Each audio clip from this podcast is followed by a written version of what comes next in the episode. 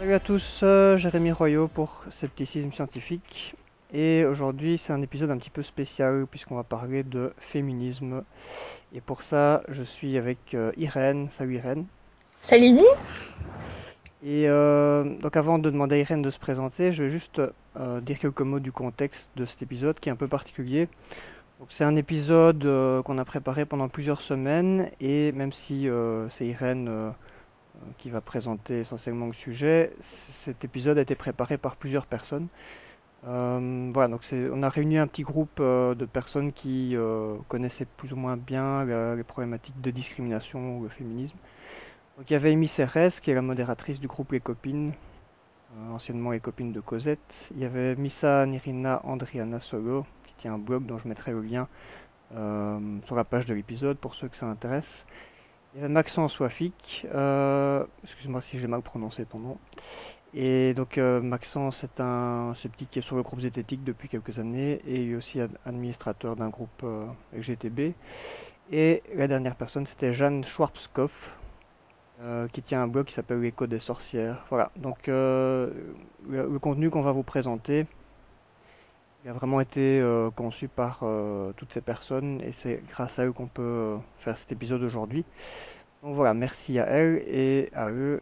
Et donc je mettrai le lien de voilà, tout leur blog et, les infos qu'il faut sur la page de l'épisode.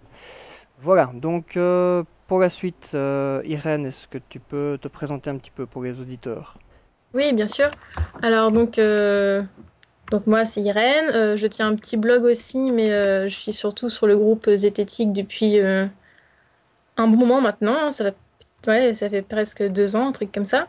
Et donc du coup j'ai un double intérêt pour la zététique et pour le féminisme. Et c'est ce qui fait que je suis là ce soir, même si comme a dit Jérémy, c'était une, réflexion collective en fait qui a, qui a précédé ce podcast. J'en profite juste pour préciser que l'Écho des sorcières, c'est un site en fait internet collaboratif. Euh, c'est pas le blog perso de Jeanne en fait. Ah, ok. Mais, euh, voilà. je mettrai les deux, euh, Mais, mais elle, elle écrit bien dessus par contre. Ok. voilà. Et est-ce que tu peux... Une question qu'on aime bien poser aux invités, c'est comment est-ce que tu as connu la zététique? Alors euh, moi j'ai découvert la zététique avec euh, les cours donnés par Richard mon voisin à l'université de Grenoble, euh, ce qui commence à devenir une- assez, récurrent, hein, mais c'est bon signe. Donc ouais, c'est euh, par le biais du coup des cours universitaires que, que j'ai découvert ça. Ok, super. Alors donc, euh, juste pour dire peut-être quelques mots euh, très rapidement du, contenu de l'épisode. Donc, donc on va évidemment présenter un petit peu le, féminisme dans les grands points. On, parlera un petit peu des différents courants, des différents points de dissension aussi à l'intérieur de ces, de ces courants. On évoquera quelques remarques et critiques qui sont souvent faites euh, aux militants euh, féministes et à leurs théories ou leurs idées. Et on parlera aussi un petit peu de la communauté sceptique, puisque l'idée de cet épisode, c'était euh, de pouvoir informer un petit peu mieux les sceptiques sur qu'est-ce que c'est le féminisme, qu'ils puissent un peu mieux comprendre aussi ce qui est lié aux discriminations, comment est-ce qu'on peut participer, en tout cas, une, évolution de la société par rapport à ça, surtout sur les groupes qu'on fréquente, comment est-ce qu'on peut diminuer un petit peu ces, discriminations parfois euh, euh, qui, ont lieu sans qu'on s'en rende vraiment compte. Donc je parle pas ici de, remarques euh, vraiment volontairement violentes ou agressives, mais de- des petites choses auxquelles on fait pas attention, on n'est pas bien informé. Et on parlera un tout petit peu aussi de certains concepts par rapport à leurs limites ou certaines critiques qu'on peut faire par rapport à ces concepts. Euh, maintenant, le, le but de l'épisode, c'est pas de distribuer des, des, des points ou des, des conclusions pour dire euh, qu'est-ce qui est bien, qu'est-ce qui est pas bien, euh, comment est-ce qu'il faut militer ou pas, et est-ce que le féminisme c'est de la merde ou si est-ce que c'est encore un truc qui est pertinent. Mais voilà, on essayera de, de rester quand même centré sur des, des choses objectives et de faire quand même un- une analyse un petit peu zététique de ce qui peut être analysé, c'est-à-dire certaines choses et pas, pas tout. On va essayer de ne pas confondre aussi nos opinions avec euh, les faits et de ce, qu'on peut en dire. Voilà, euh, bah pour le reste, je te laisse la parole. D'accord, merci. Alors euh, on va essayer donc dans ce dans cet épisode de vous présenter en fait un peu l'histoire du féminisme rapidement et les différents courants qu'il y a pour essayer de casser un petit peu l'idée que bah, le féminisme ce serait un ensemble homogène avec des personnes avec les mêmes profils et où finalement tout le monde serait un peu d'accord. Donc je m'excuse d'avance si ça fait un peu exploser un peu scolaire de temps en temps. Euh, de toute façon, Jérémy sera là pour donner un peu de dynamisme à tout ça et que vous n'ayez pas l'impression d'être devant euh, voilà, un exposé euh, ouais, comme vous, vous l'entendiez au collège. mieux. voilà. donc, pour commencer, on tenait à rappeler un petit peu l'histoire du féminisme essentiellement donc, dans nos pays occidentaux et ce qu'on ce qu'on qualifie souvent de différentes vagues du féminisme. Donc le féminisme en tant que tel, euh, c'est un mot qui est apparu assez tardivement, en fait, hein, vers la fin du 18e, début, euh, début 19e. Avant ça, il y avait des, comment dire, des précurseurs, etc., mais c'était pas dit en tant que tel. Donc on fait souvent remonter ça euh, au moment du combat des suffragettes, donc du combat pour le droit de vote. Et les trois vagues qui sont le plus souvent identifiées, bien qu'il s'agisse de vagues qui sont tout à fait schématiques hein, et dont, les, dont la, la distinction entre ces trois vagues est parfois contestée.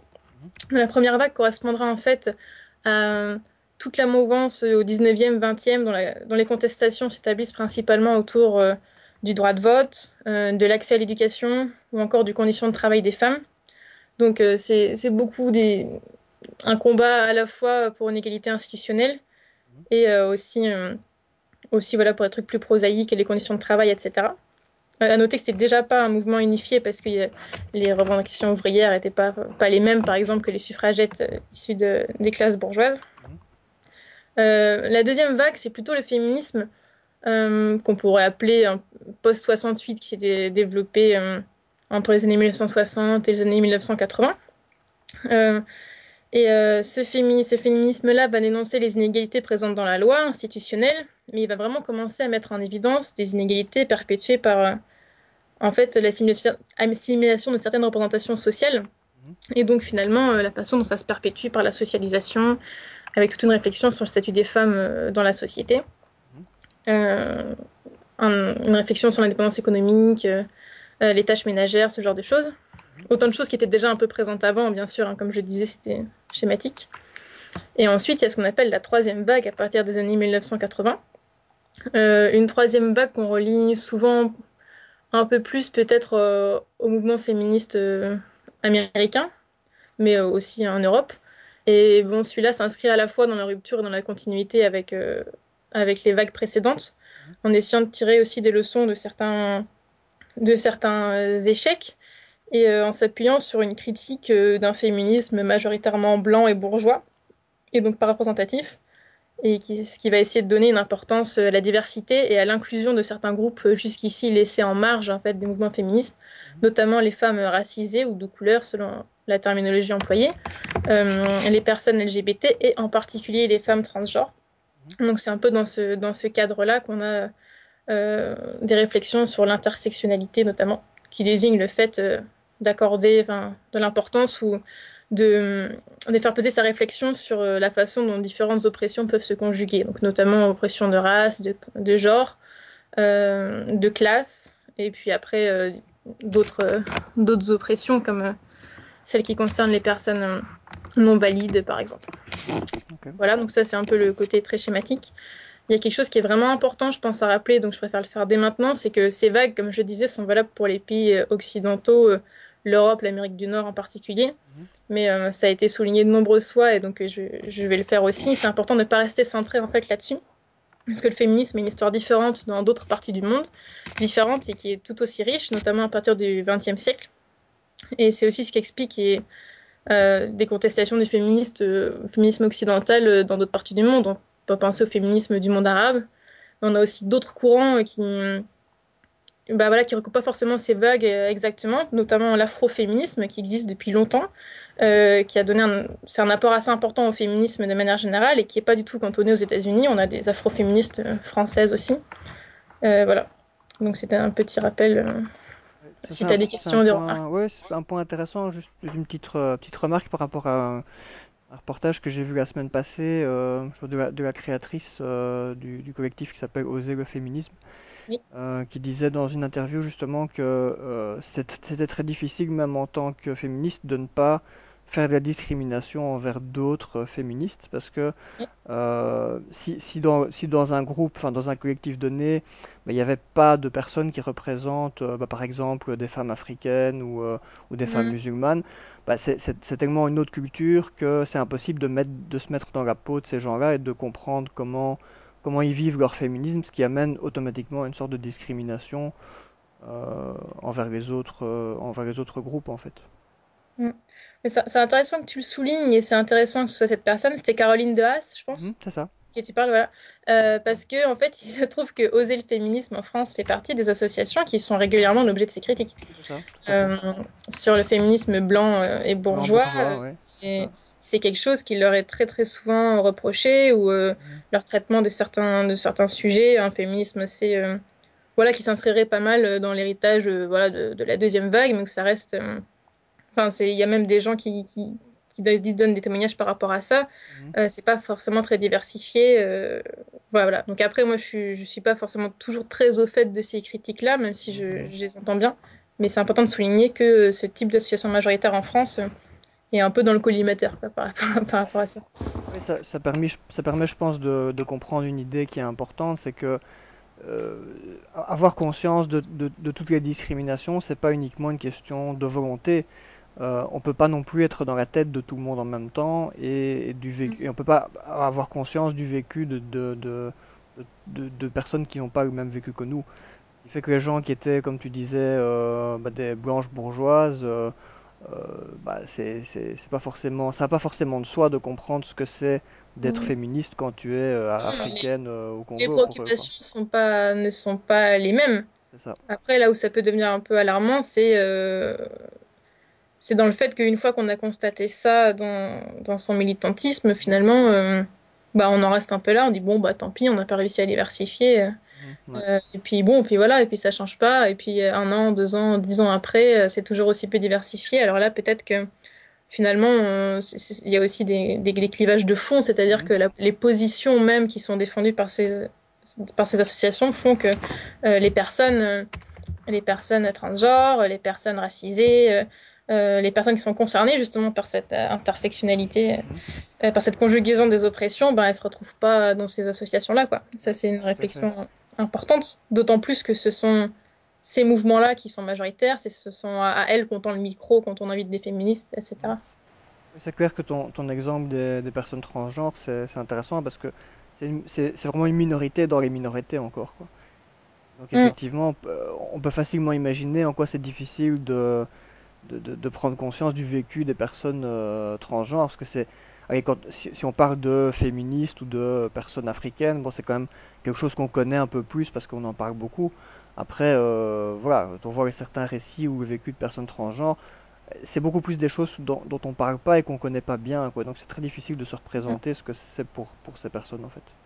Oui, c'est sûr, c'est tout l'enjeu justement de donner une visibilité à ces, à ces personnes-là, Mhm, parce que Oui, il y a une sorte de, de, enfin, oui, de, je pourrais dire de, de panique un peu, mais même en, en tant que militant par rapport à certains trucs qu'on connaît pas, euh, euh, une tension, mais, euh, mais aussi ce qui explique que, c'est ce qui explique en fait la, aussi la montée de d'approches différentes euh, du féminisme qui, a, mhm, qui accorde beaucoup d'importance justement à l'aspect euh, inclusif et qui, et qui l'affirme et qui le martèle. Et enfin, pour, moi, je, je pense qu'elles ont totalement raison, quoi.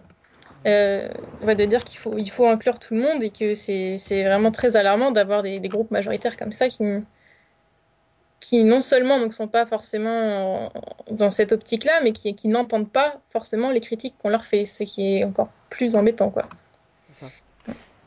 Et donc le terme qui, qui, euh, qui est utilisé pour, pour euh, nommer cette troisième vague, donc c'est le terme intersectionnalité, c'est ça? Bah alors, euh, euh, je me suis un peu plus renseignée dessus parce que bon, je Mhm, connaissais déjà le- la, enfin, je savais déjà qu'on parlait de troisième vague. Euh, finalement, ce qui ressort, c'est que c'est La- L'appellation de vague, et donc elle est contestée un peu déjà pour, mhm, pour les trois, mais enfin, en fait, en particulier, euh, elle est assez, euh, elle fait assez débat pour euh, cette troisième vague parce que c'est très hétérogène, qu'il y a des tendances différentes qui sont apparues dans différents contextes, etc. mhm, C'est aussi à ce moment-là que, euh, voilà, que, que l'afroféminisme va, va, par exemple, en France, euh, il, se il se fait plus beaucoup plus entendre et c'est, et c'est tant mieux. Mais euh, finalement, est-ce qu'on peut parler de vague en tant que mouvement unifié qui aurait une idéologie commune, etc. Bah, c'est pas, c'est pas sûr. Ouais. Donc, euh, donc oui, c'est, c'est entre autres caractérisé par ses réflexions sur l'intersectionnalité, qui est à la fois un, un concept militant, mais aussi un concept scientifique en fait, hein, qui a été des, qui est utilisé par des sociologues, qui, qui s'est développé dans le cadre universitaire. Mais c'est pas, je pense pas qu'on puisse le qualifier cette vague-là de cette, de cette manière en tout cas. D'accord. Et si on peut donner une brève définition d'intersectionnalité, ça, comment est-ce qu'on définirait ça?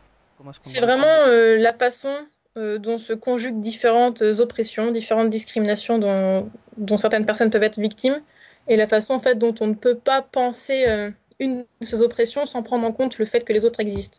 Donc par exemple, si on prend l'exemple d'une femme noire, par exemple, on ne peut pas penser euh, ce fait, son oppression de genre sans prendre en compte le fait qu'elle subit une oppression de, de race aussi, mmh. okay. et que les deux vont se, se, conjuguer dans le sens où elles, se, elles vont se renforcer en fait l'une l'autre aussi, quoi, mmh. et donner lieu à des discriminations qui sont spécifiques aux personnes concernées par les deux, quoi. Voilà, j'espère que c'était assez clair. C'est un peu long. Clair, clair. Je te laisse euh, continuer. Ok, pas de souci.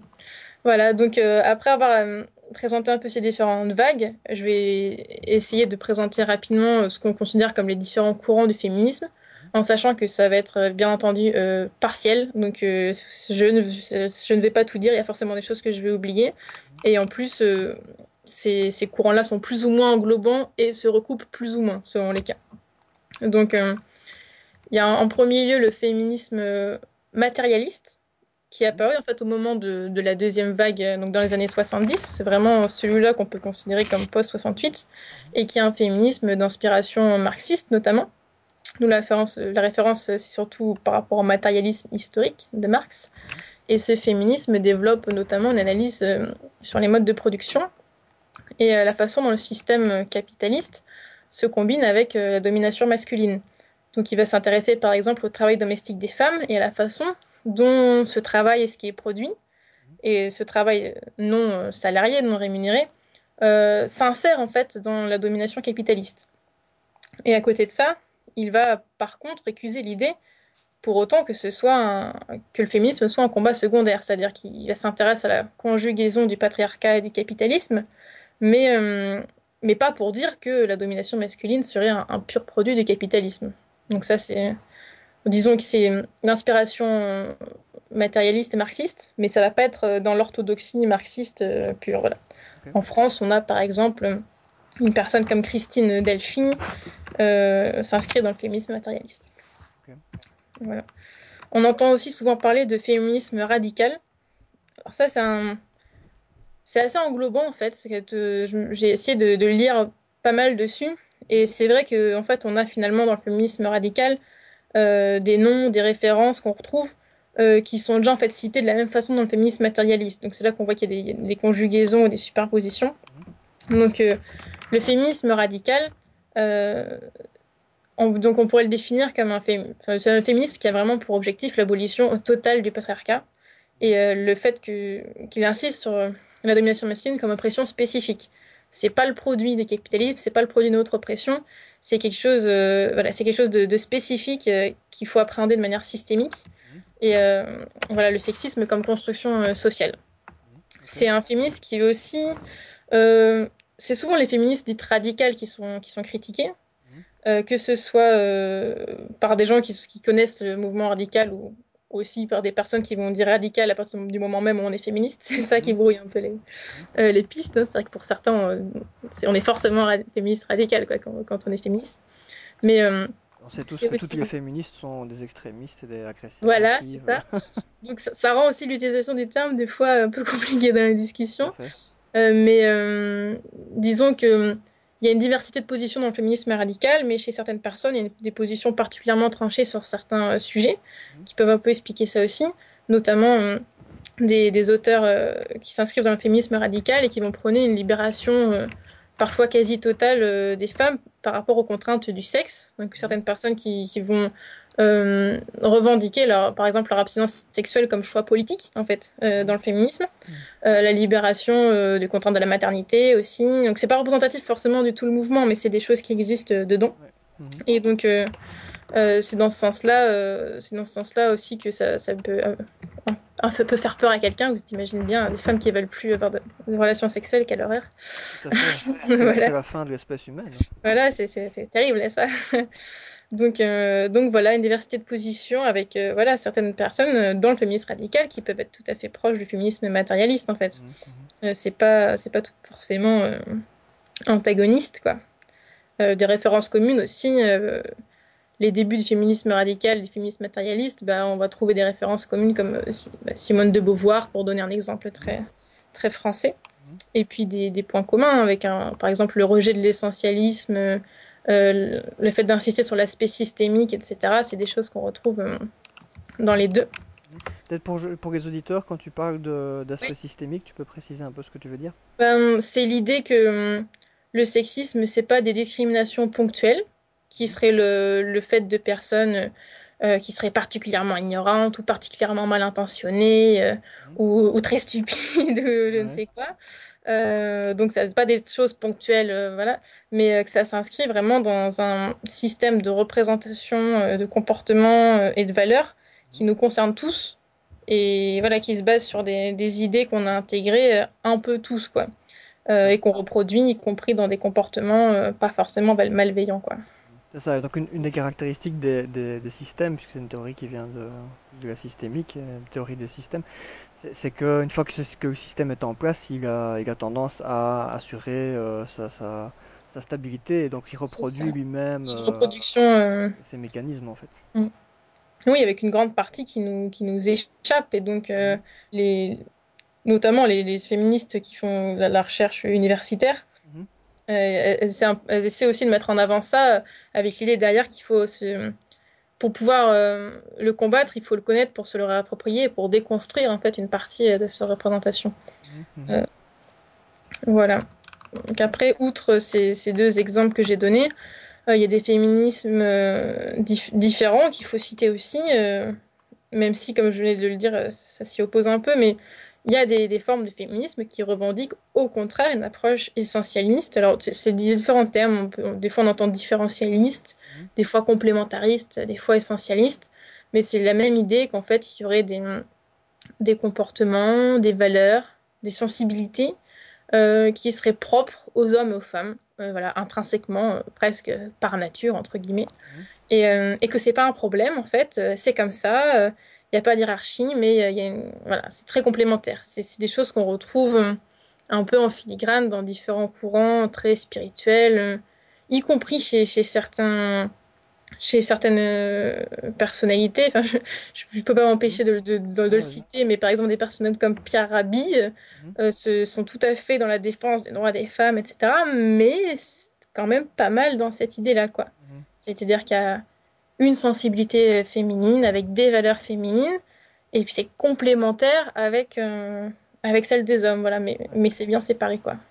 Bon, évidemment, là, je pense qu'on peut préciser ben, par détail qui est, qui est quand même important, c'est que ce- en général, ce, courant fait référence à des, personnes qui, qui pensent que les différences euh, innées ou génétiques justifient des différences importantes au niveau du comportement ou de la manière d'être.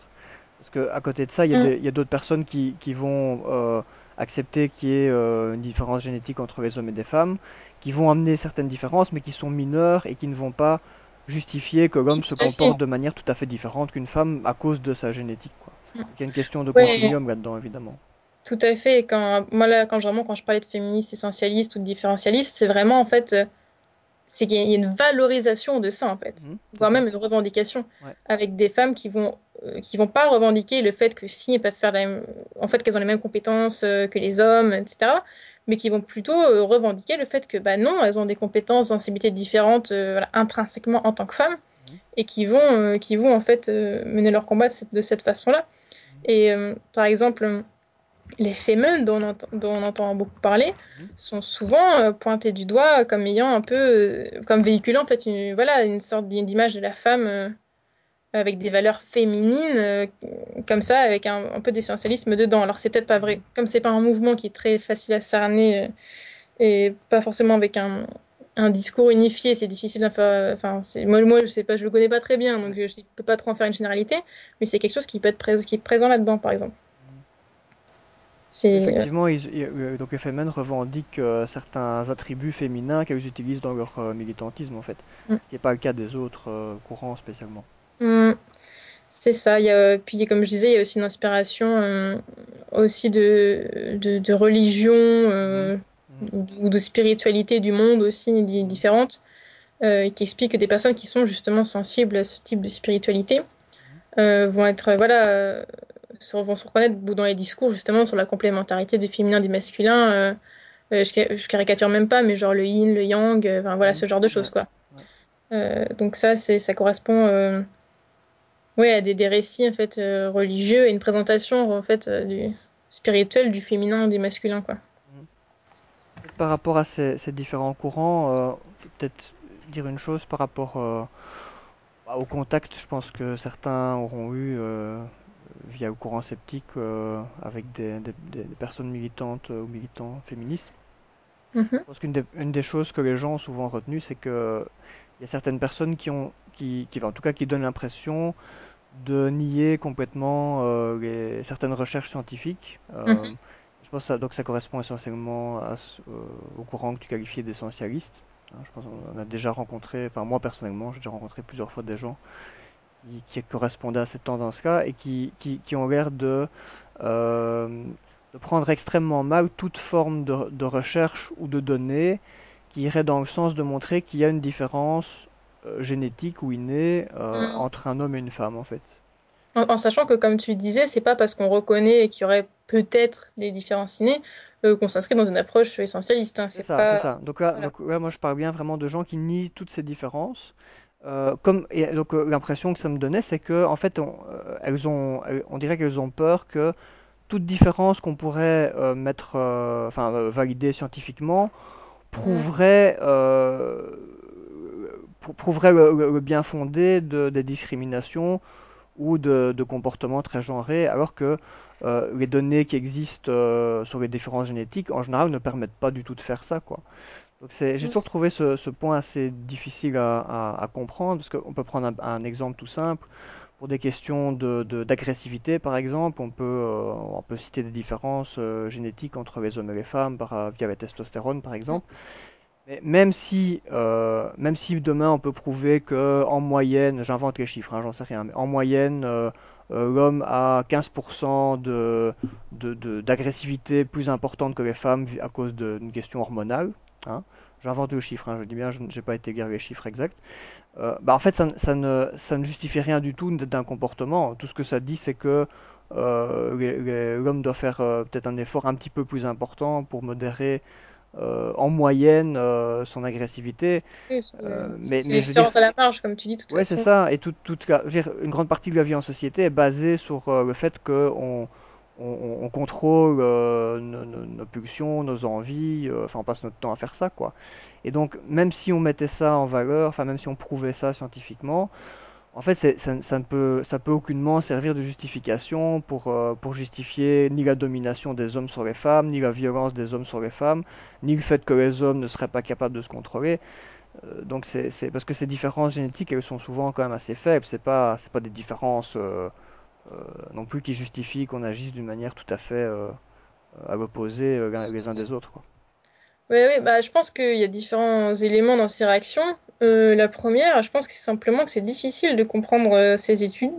Euh, et parce qu'en plus, c'est des études souvent avec des conclusions assez peu tranchées, des fois, euh, des fois avec des conclusions un peu différentes, voire contradictoires les unes des autres. Mhm. Et quand on n'est pas familier de ça, euh, ben c'est c'est aussi, euh, ça fait aussi, euh, enfin pas peur, mais euh, voilà, c'est dit, quand, quand on a du mal à les, à les comprendre et que souvent on, t'as des gens qui nous les brandissent sous le nez avec des conclusions qui n'ont pas le dixième de la nuance de ce qu'avait Mhm, mhm. l'étude de, de base, euh, on peut avoir tendance à le voir aussi quelque chose de très instrumentalisé, à s'en méfier euh, tout de suite, quoi. Tout à Euh, fait. Et, et là-dedans, je pense qu'il y a aussi, pour rebondir là-dessus, il y a aussi quelque chose de, de systémique, mais qui est, qui, qui est, enfin, qui est pas en rapport avec spécialement avec ce que tu disais avant. Mais ce qu'on peut observer, c'est que du côté des, des militants ou des militantes euh, euh, féministes, enfin de certaines militantes, comme du côté des, des gens qui, qui militent activement contre certaines idées féministes. Euh, ben on retrouve le même genre de biais finalement, hein, qui sont les biais qu'on trouve chez tous les militants, peu importe pourquoi ils militent. Et Mm. dans ces biais, on trouve notamment le fait que euh, quand les études ne permettent pas de- de- de- d'aboutir à des conclusions très claires, qui ne qui font pas du tout débat et, et qui sont, euh, qui sont tout à fait euh, précises, hein, ce qui est rarement le cas dans les sciences sociales évidemment, euh, bah à ce moment-là, les gens d'office, il y a une part d'interprétation, donc il y a, y y des faits, mais après, euh, les, les gens les interprètent ou ou en font une certaine Oui, lecture. Et, et, et comme, euh, comme, comme tu dis, les études sont très compliquées, que les gens soit ne les comprennent pas, ou alors n'ont tout simplement pas euh, le temps de les lire, parce que faut- ça prend un temps dingue de, de se renseigner là-dessus, bah, ils vont faire euh, du cherry picking, quoi. Donc ils vont prendre les études qui les arrangent bien pour les balancer euh, comme preuve sur la, la, la tronche du voisin. Et, et l'autre personne en face, si c'est pas quelqu'un qui maîtrise le sujet, bah, va, va souvent avoir tendance à faire la même chose. Donc elle va prendre un autre chiffre ou une autre étude qui correspond à sa propre Mm. croyance. Et donc à ce moment-là, on se retrouve avec des chiffres qui se contredisent, mais qui sont pas représentatifs de l'état euh, de la, Oui, de parce qu'en fait, ça, occulte euh, totalement l'aspect de controverse scientifique que peut avoir certains, certains sujets. Mhm. Et sans doute aussi que justement que l'aspect controversé euh, et le fait finalement qu'on sache pas et que peut-être potentiellement notre position va être euh, infirmée, mais c'est c'est très peu sécurisant aussi. Genre moi, je, je veux dire, je dénonce aussi souvent la façon dont euh, on peut nous mettre sous les études en nous disant que oui, c'est sûr à 100% que telle différence est innée, alors que c'est pas le cas, bah, Mhm. ça m'agace aussi.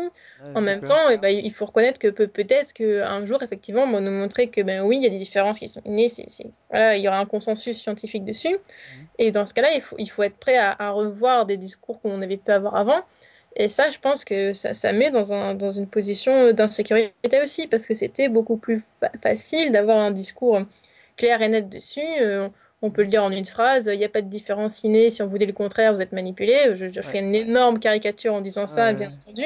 Mais euh, au, au moins, on a un discours euh, voilà, euh, cohérent et, et rassurant. Alors s'il faut commencer à émettre des nuances en disant oui, mais pour certaines choses, certaines choses, il y a des différences à la marge, mais euh, c'est pas représentatif, ça n'infirme pas notre discours. En- Enfin, on a l'impression qu'on doit se justifier du coup Mhm. après. Mhm. Euh, c'est moins facile qu'avant. Donc euh, ça peut expliquer aussi qu'on soit peu à l'aise avec, avec ce type d'études.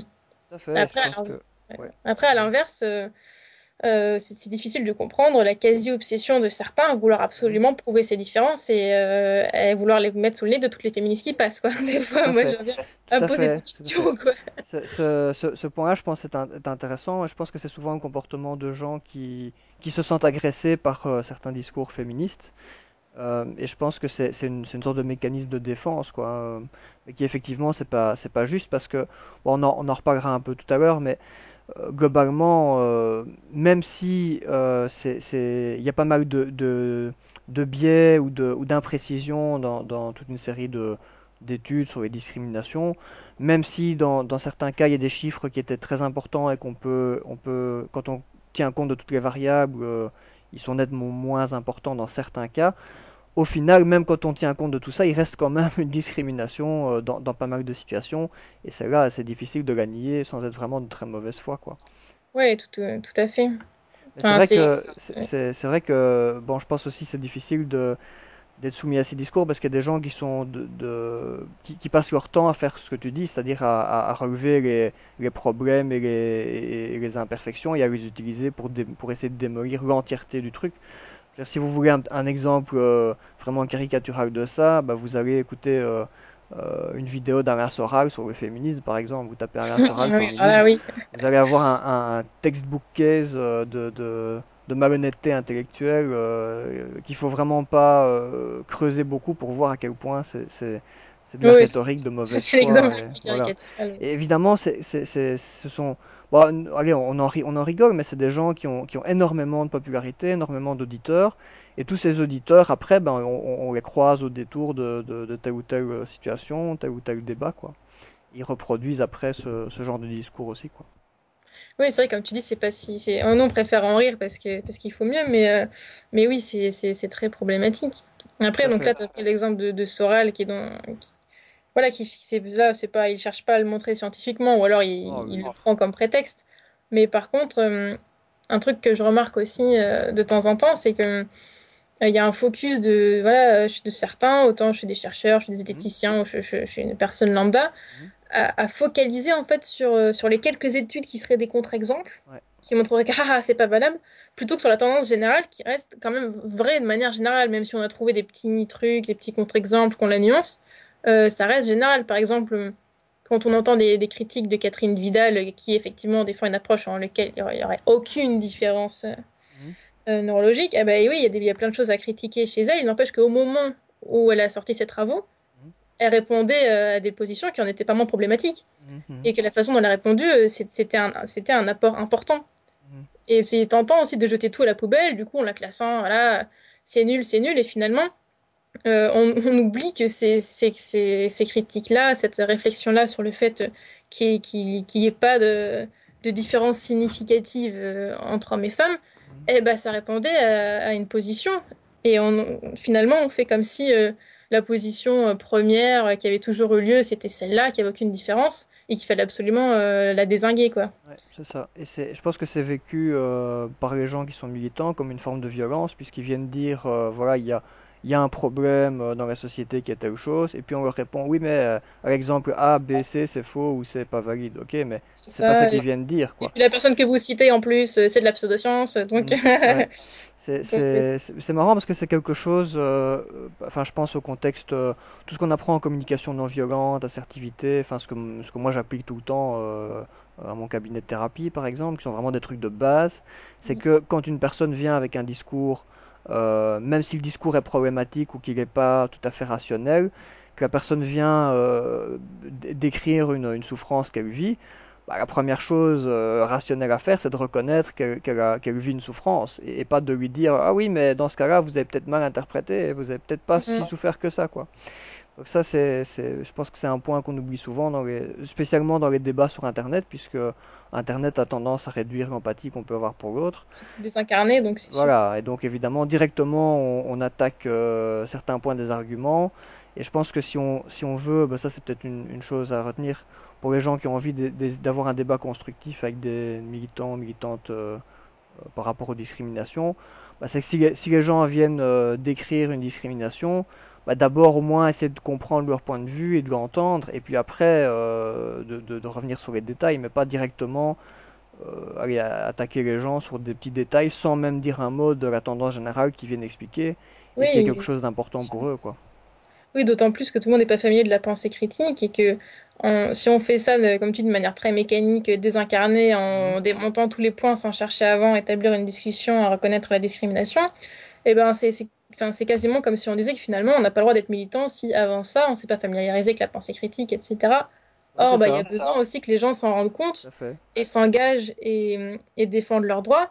Et on peut pas attendre que tout le monde euh, soit, euh, soit spécialiste des biais rhétoriques et soit capable de, de différencier parfaitement une étude rigoureuse d'une qui ne l'est pas. Euh, donc ouais, comme tu dis, il faut commencer déjà par, bah, par écouter le vécu de la personne et par en- engager la discussion sur la posture qu'on a, sur comment nous on fait pour essayer de voir si un truc est valable ou pas. Euh, ce qui est long, je veux dire, s'il faut établir Ouais, une communication avec la personne aussi pour ça. Et, euh, et voilà, c'est au terme d'une discussion euh, dans laquelle on va pouvoir échanger nos postures. Comme ça, la personne comprend aussi pourquoi nous, on réfléchit comme ça. Et pourquoi c'est pas euh, contre, ouais, con- contre elle ou contre euh, ses, ses convictions qu'on peut d'ailleurs partager. Et au terme de ça, et si, et si la personne est d'accord pour continuer la discussion là-dessus, et ben là, effectivement, on peut expliquer ce qui nous paraît problématique. Or, la plupart du temps, c'est pas comme ça que ça se passe. non, d'office. Et je pense que c'est un très bon exemple d'ailleurs de discrimination euh, qui reproduit un système, mais dans les deux sens. Parce que voilà, certaines personnes du courant sceptique vont, vont être systématiquement dans ce mode-là. La personne en face, elle va, elle va devenir directement agressive parce qu'elle se sent euh, pas écoutée ou agressée. Et donc finalement, ça, ça, ça, re- ça recrée un schéma comme ça qui se répète tout le temps et qui fait que euh, après ça, il y a une, une- on a une vision très négative des deux côtés en fait. Donc ça, c'est voilà, c'est aussi une, une sorte de discrimination. Je pense que euh, dans le courant sceptique, euh, il y a quand même la discrimination à, à ce niveau-là aussi, dans le sens où on est, on est souvent, bah, comme tu dis, il faut connaître un minimum de, d'esprit critique, de rationalisme, etc. Et les gens qui arrivent euh, chez nous et qui euh, sont des gens qui n'ont pas, enfin, qui ont pas une, euh, une éducation, qui ont pas eu une éducation très, euh, très poussés ou qui n'ont pas Mm. eu, qui ont pas développé très fort ces, ces, ces compétences intellectuelles-là, si on peut dire ça comme ça, euh, bah, en général se, se Ça peut sentent être un vite peu exclus. repoussant, hein, c'est sûr. hein. Ça a un effet un peu, un peu repoussant. On a l'impression qu'on va être jugé immédiatement sur la façon qu'on a de s'exprimer, sur la façon qu'on a de sourcer ou non, et sur le ouais. langage, tout simplement. Des fois, hein, des fois, c'est simplement sur la manière dont on va parler, les termes qu'on utilise. Et euh, il y a Mhm. des gens qui peuvent se dire, mais je vais rien oser dire parce que c'est sûr que le, le mot que je vais utiliser sera pas le bon. Euh, ça, c'est des problèmes, hein, c'est sûr. Ça. Donc le, puis, lang- le langage est aussi un, donc un, un vecteur de, de reproduction des, des classes sociales et de discrimination. Si tu, tu, tu ne sais pas adapter ton langage à des gens qui ont un, un niveau plus bas, bah, d'office tu les exclus de, de, de leur propre possibilité d'essayer de comprendre ce que tu veux leur expliquer. Et après tu conclus que c'est des gens qui sont cons ou qui ne veulent pas écouter, quoi. Voilà. Oui, des fois, c'est vrai que c'est des choses malheureusement qu'on a pu constater, mais euh, une personne qui arrive, qui connaît pas trop, euh, voilà, la pensée critique, la zététique ou quel que soit le, le terme qu'on utilise, et qui ben va avoir, euh, va faire un peu des raccourcis, va s'exprimer comme elle peut, enfin en fait comme elle le ferait dans la vie de tous les jours, Ouais, quoi. ouais, Et là, poum poum, on a trois personnes qui lui tombent dessus qui lui disent Ah, mais le terme que tu as utilisé, euh, il est tout à fait biaisé, euh, ce n'est pas bon. ouais, Tu- Oh là là, tu as utilisé le mot nature. Oh là là, il faut pas utiliser le mot nature, c'est interdit ici. Donc, euh, je, je- voilà, c'est une petite caricature, mais je pense que enfin, t'es, C'est bien pas si caricatural que ça. Et voilà, puis on va tomber sur la personne, et puis elle va se prendre quatre commentaires avec des pavés, euh, euh, de, voilà, avec euh, 15 références euh, d'articles scientifiques, et poum poum poum. Mais alors là, c'est- là, c'est l'effet assommoir, quoi. D'office. Et ça, montre bien, donc je pense une des caractéristiques de, ces discriminations, c'est que il n'y a pas une volonté euh, euh, euh, consciente des gens de discriminer dans cet exemple-là. Euh, pour eux, ça leur paraît normal que ces références-là soient, soient, qu'il y ait des bases qui soient un minimum maîtrisées. Et au moment où ils font cette intervention, ils n'ont pas forcément conscience que, euh, que, c'est pas adapté à la personne qu'ils ont en face d'eux, quoi. Non, mais tout à fait, je pense que c'est c'est quelque chose qui est pas facile à, à acquérir parce qu'en fait, euh, c'est pas parce qu'on a acquis les, les principes de la pensée critique qu'on sait très bien euh, dénicher les biais, etc., que qu'on sait faire ça parce que ça, c'est bah, c'est de l'ordre des relations humaines, c'est un peu de l'ordre de la pédagogie aussi, mais comme tu, comme tu dis, tu évoquais la communication non violente, euh, euh, je trouve que c'est important aussi, mais c'est finalement des manières de s'exprimer euh, et de faire passer ou non des idées en fait une certaine éthique de l'échange, pourrais, on pourrait dire, qui, qui est pas forcément évidente à avoir, mais qui est extrêmement importante. Et notamment commencer par savoir si la personne veut discuter sur quelle base et si on est bien d'accord l'un et l'autre euh, sur la position qu'on a. mhm, je pense, je pense euh, c'est quelque chose qui était évoqué dans une vidéo euh, de la chaîne YouTube du, du stagiaire, mhm. qui était déjà se mettre d'accord sur est-ce que j'ai bien compris ce que tu veux dire, Ouais, ouais, est-ce que tu es d'accord pour qu'on en discute? ouais. En fait, ça devrait être le préalable à toute discussion, mais alors, je vois pas beaucoup de discussions qui commencent comme ça. Non, non, c'est ça. parce que c'est- Mais c'est vrai que c'est une bonne, un bon principe. Mm, tout à fait. Euh, bon, et ben on va peut-être un peu continuer. Euh, alors, où en étais-je? Je parlais donc de féminisme radical, on a parlé d'essentialisme. Et après, il y a différents, différents trucs, enfin différentes approches plutôt que, que je voudrais euh, évoquer, mais qui sont parfois finalement difficiles à classer dans un courant, une vague en particulier. C'est plutôt des choses qui traversent un peu. euh, euh, notamment, je pensais au féminisme qu'on qualifie de sexe positif ou féminisme pro-sexe selon, selon les cas, qui en fait euh, reprend en fait bah, l'idée de libération sexuelle, de réappropriation, euh, de réappropriation de la sexualité mhm, et de différents espaces, notamment euh, on a des courants féministes dans la pornographie, donc des réalisatrices féministes comme Erika Lust, Ovidie, euh, donc euh, ce type de personnes qui, euh, qui du coup euh, voilà revendiquent cette approche, mais sans que sans que ce soit non plus en, en opposition avec avec ce qu'on a cité avant. Et puis enfin, il y a aussi des formes de féminisme. euh, enfin, on pourrait parler d'un féminisme libéral entre guillemets. Enfin, je le cite parce qu'on parle depuis tout à l'heure de féminisme radical, de féminisme matérialiste. Et euh, ces, approches-là, elles s'opposent aussi euh, à ce qu'ils qu assimilent un féminisme libéral, c'est-à-dire euh, qui, militerait pour euh, l'égalité institutionnelle, l'égalité en droit des hommes et des femmes, et finalement sans remettre en compte, euh, remettre en cause euh, l'aspect de système dont on parlait. Et notamment pas le, pas le système euh, économique, quoi. Voilà, donc ça, c'est pas, c'est pas non plus un, un mouvement qui serait euh, euh, cohérent, unifié, avec plein de gens qui se revendiqueraient comme ça. C'est compliqué, mais euh, voilà, c'est important de préciser que bah, si- les, ce que je citais précédemment bah, euh, se posait aussi en porte-à-faux avec ce type d'approche. Ouais, oui, donc il y a pas Voilà. mal de points sur lesquels euh, bah, le mouvement féministe euh, est divisé. Donc, c'est question d'essentialisme, la question du voile aussi, la question de, Ouais. de euh, prostitution, euh, la pornographie, comme tu l'as dit. Ouais. Et euh, oui, donc je pense que c'est, c'est- ça me, ça me fait penser à une question euh, qu'on m'avait posée il y a, il y a pas mal de temps, enfin il y a peu, il y a peu de temps. C'est finalement, euh, qu'est-ce, qu'est-ce qu'on, euh, qu'est- qu'est-ce qui est représentatif? Est-ce qu'on peut dire qu'il y a des auteurs ou des, des, ou un courant qui est représentatif du féminisme? Ou est-ce que euh, on peut pas dire ça et qu'il faut vraiment simplement dire qu'il y a des féminismes et, et qu'il n'y a pas euh, Mm. un auteur ou quelque chose qui est représentatif de tout? Moi, je, moi, je pense vraiment qu'il faut parler de féminisme avec un S au pluriel parce Mhm. que c'est parce que c'est le cas et un, si on le fait pas en fait, euh, on risque de tomber dans, dans l'idée qu'il y aurait un féminisme, enfin un vrai quoi, Mhm. féminisme entre guillemets, et d'autres qui ne le seraient pas vraiment.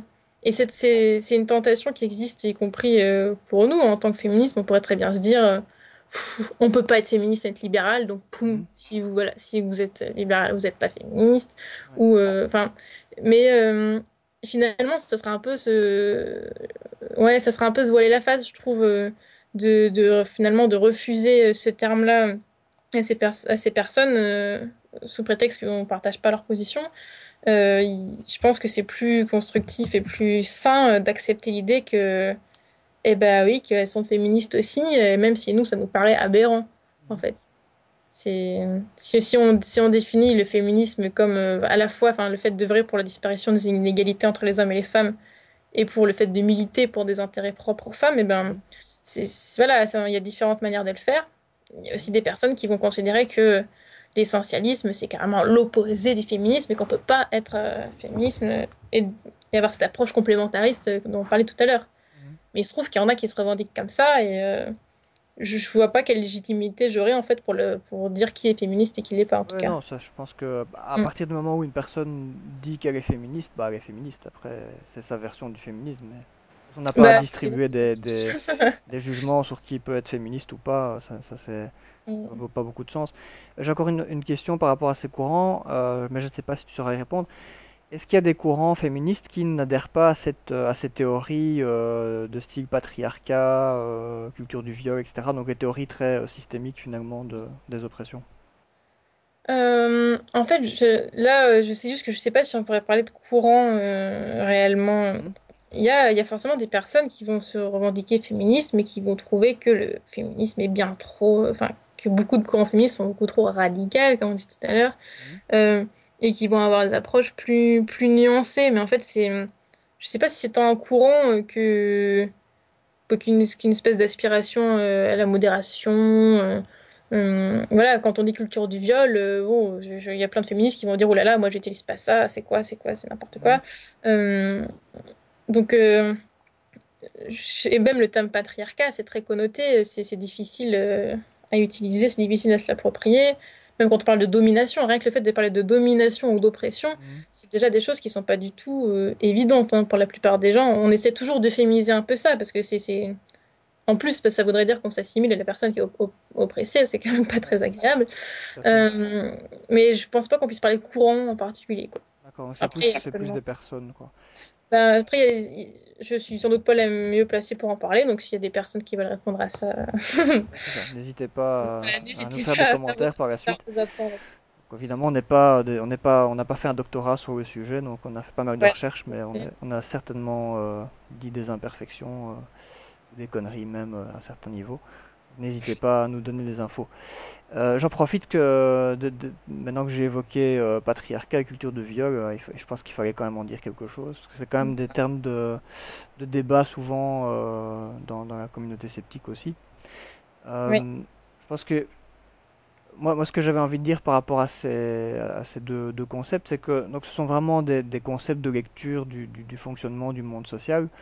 Euh, bon, aussi bien domination masculine, hein, euh, concept de, Bourdieu, que patriarcat et culture du viol.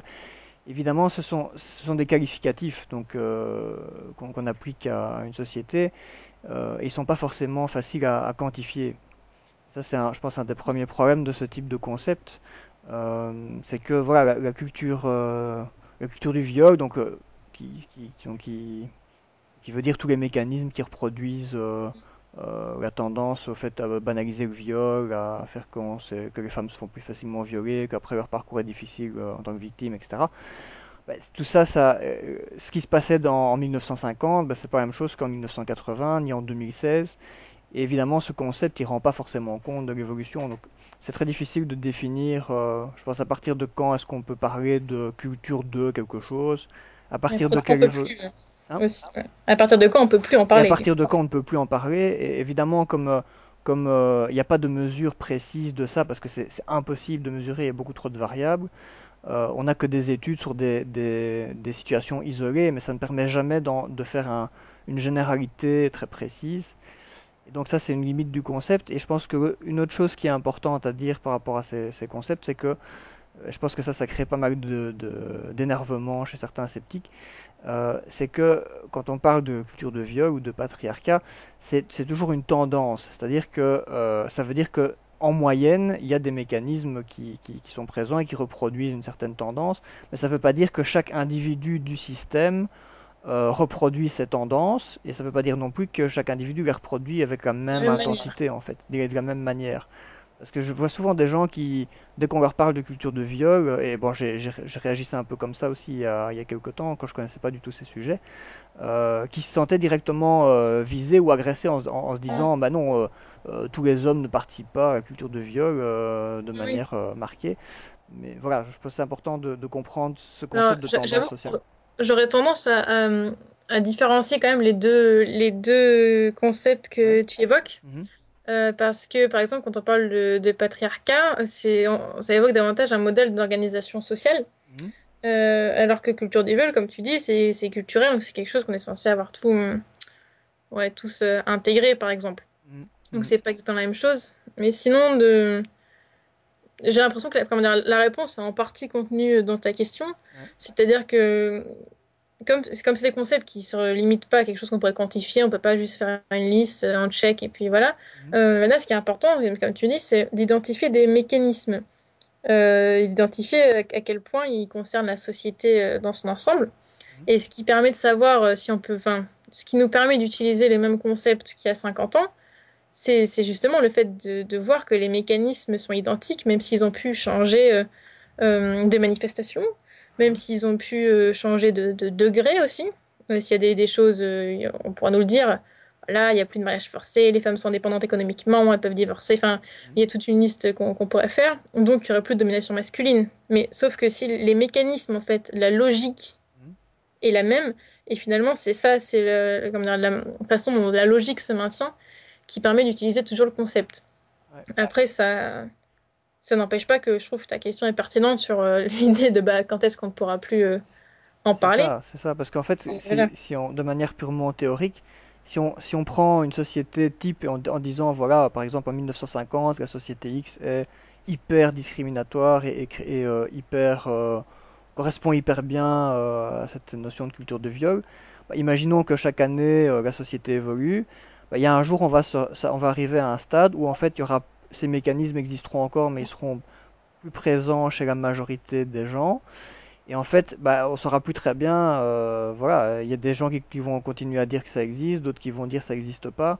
Comme on ne sait pas le mesurer précisément, bah, en fait, on saura pas déterminer qui a raison. Ça, deviendra une sorte de flou comme ça. euh. Après, euh, c'est, aussi pour ça que les sciences humaines sont aussi importantes. hein. Là, on est totalement dedans.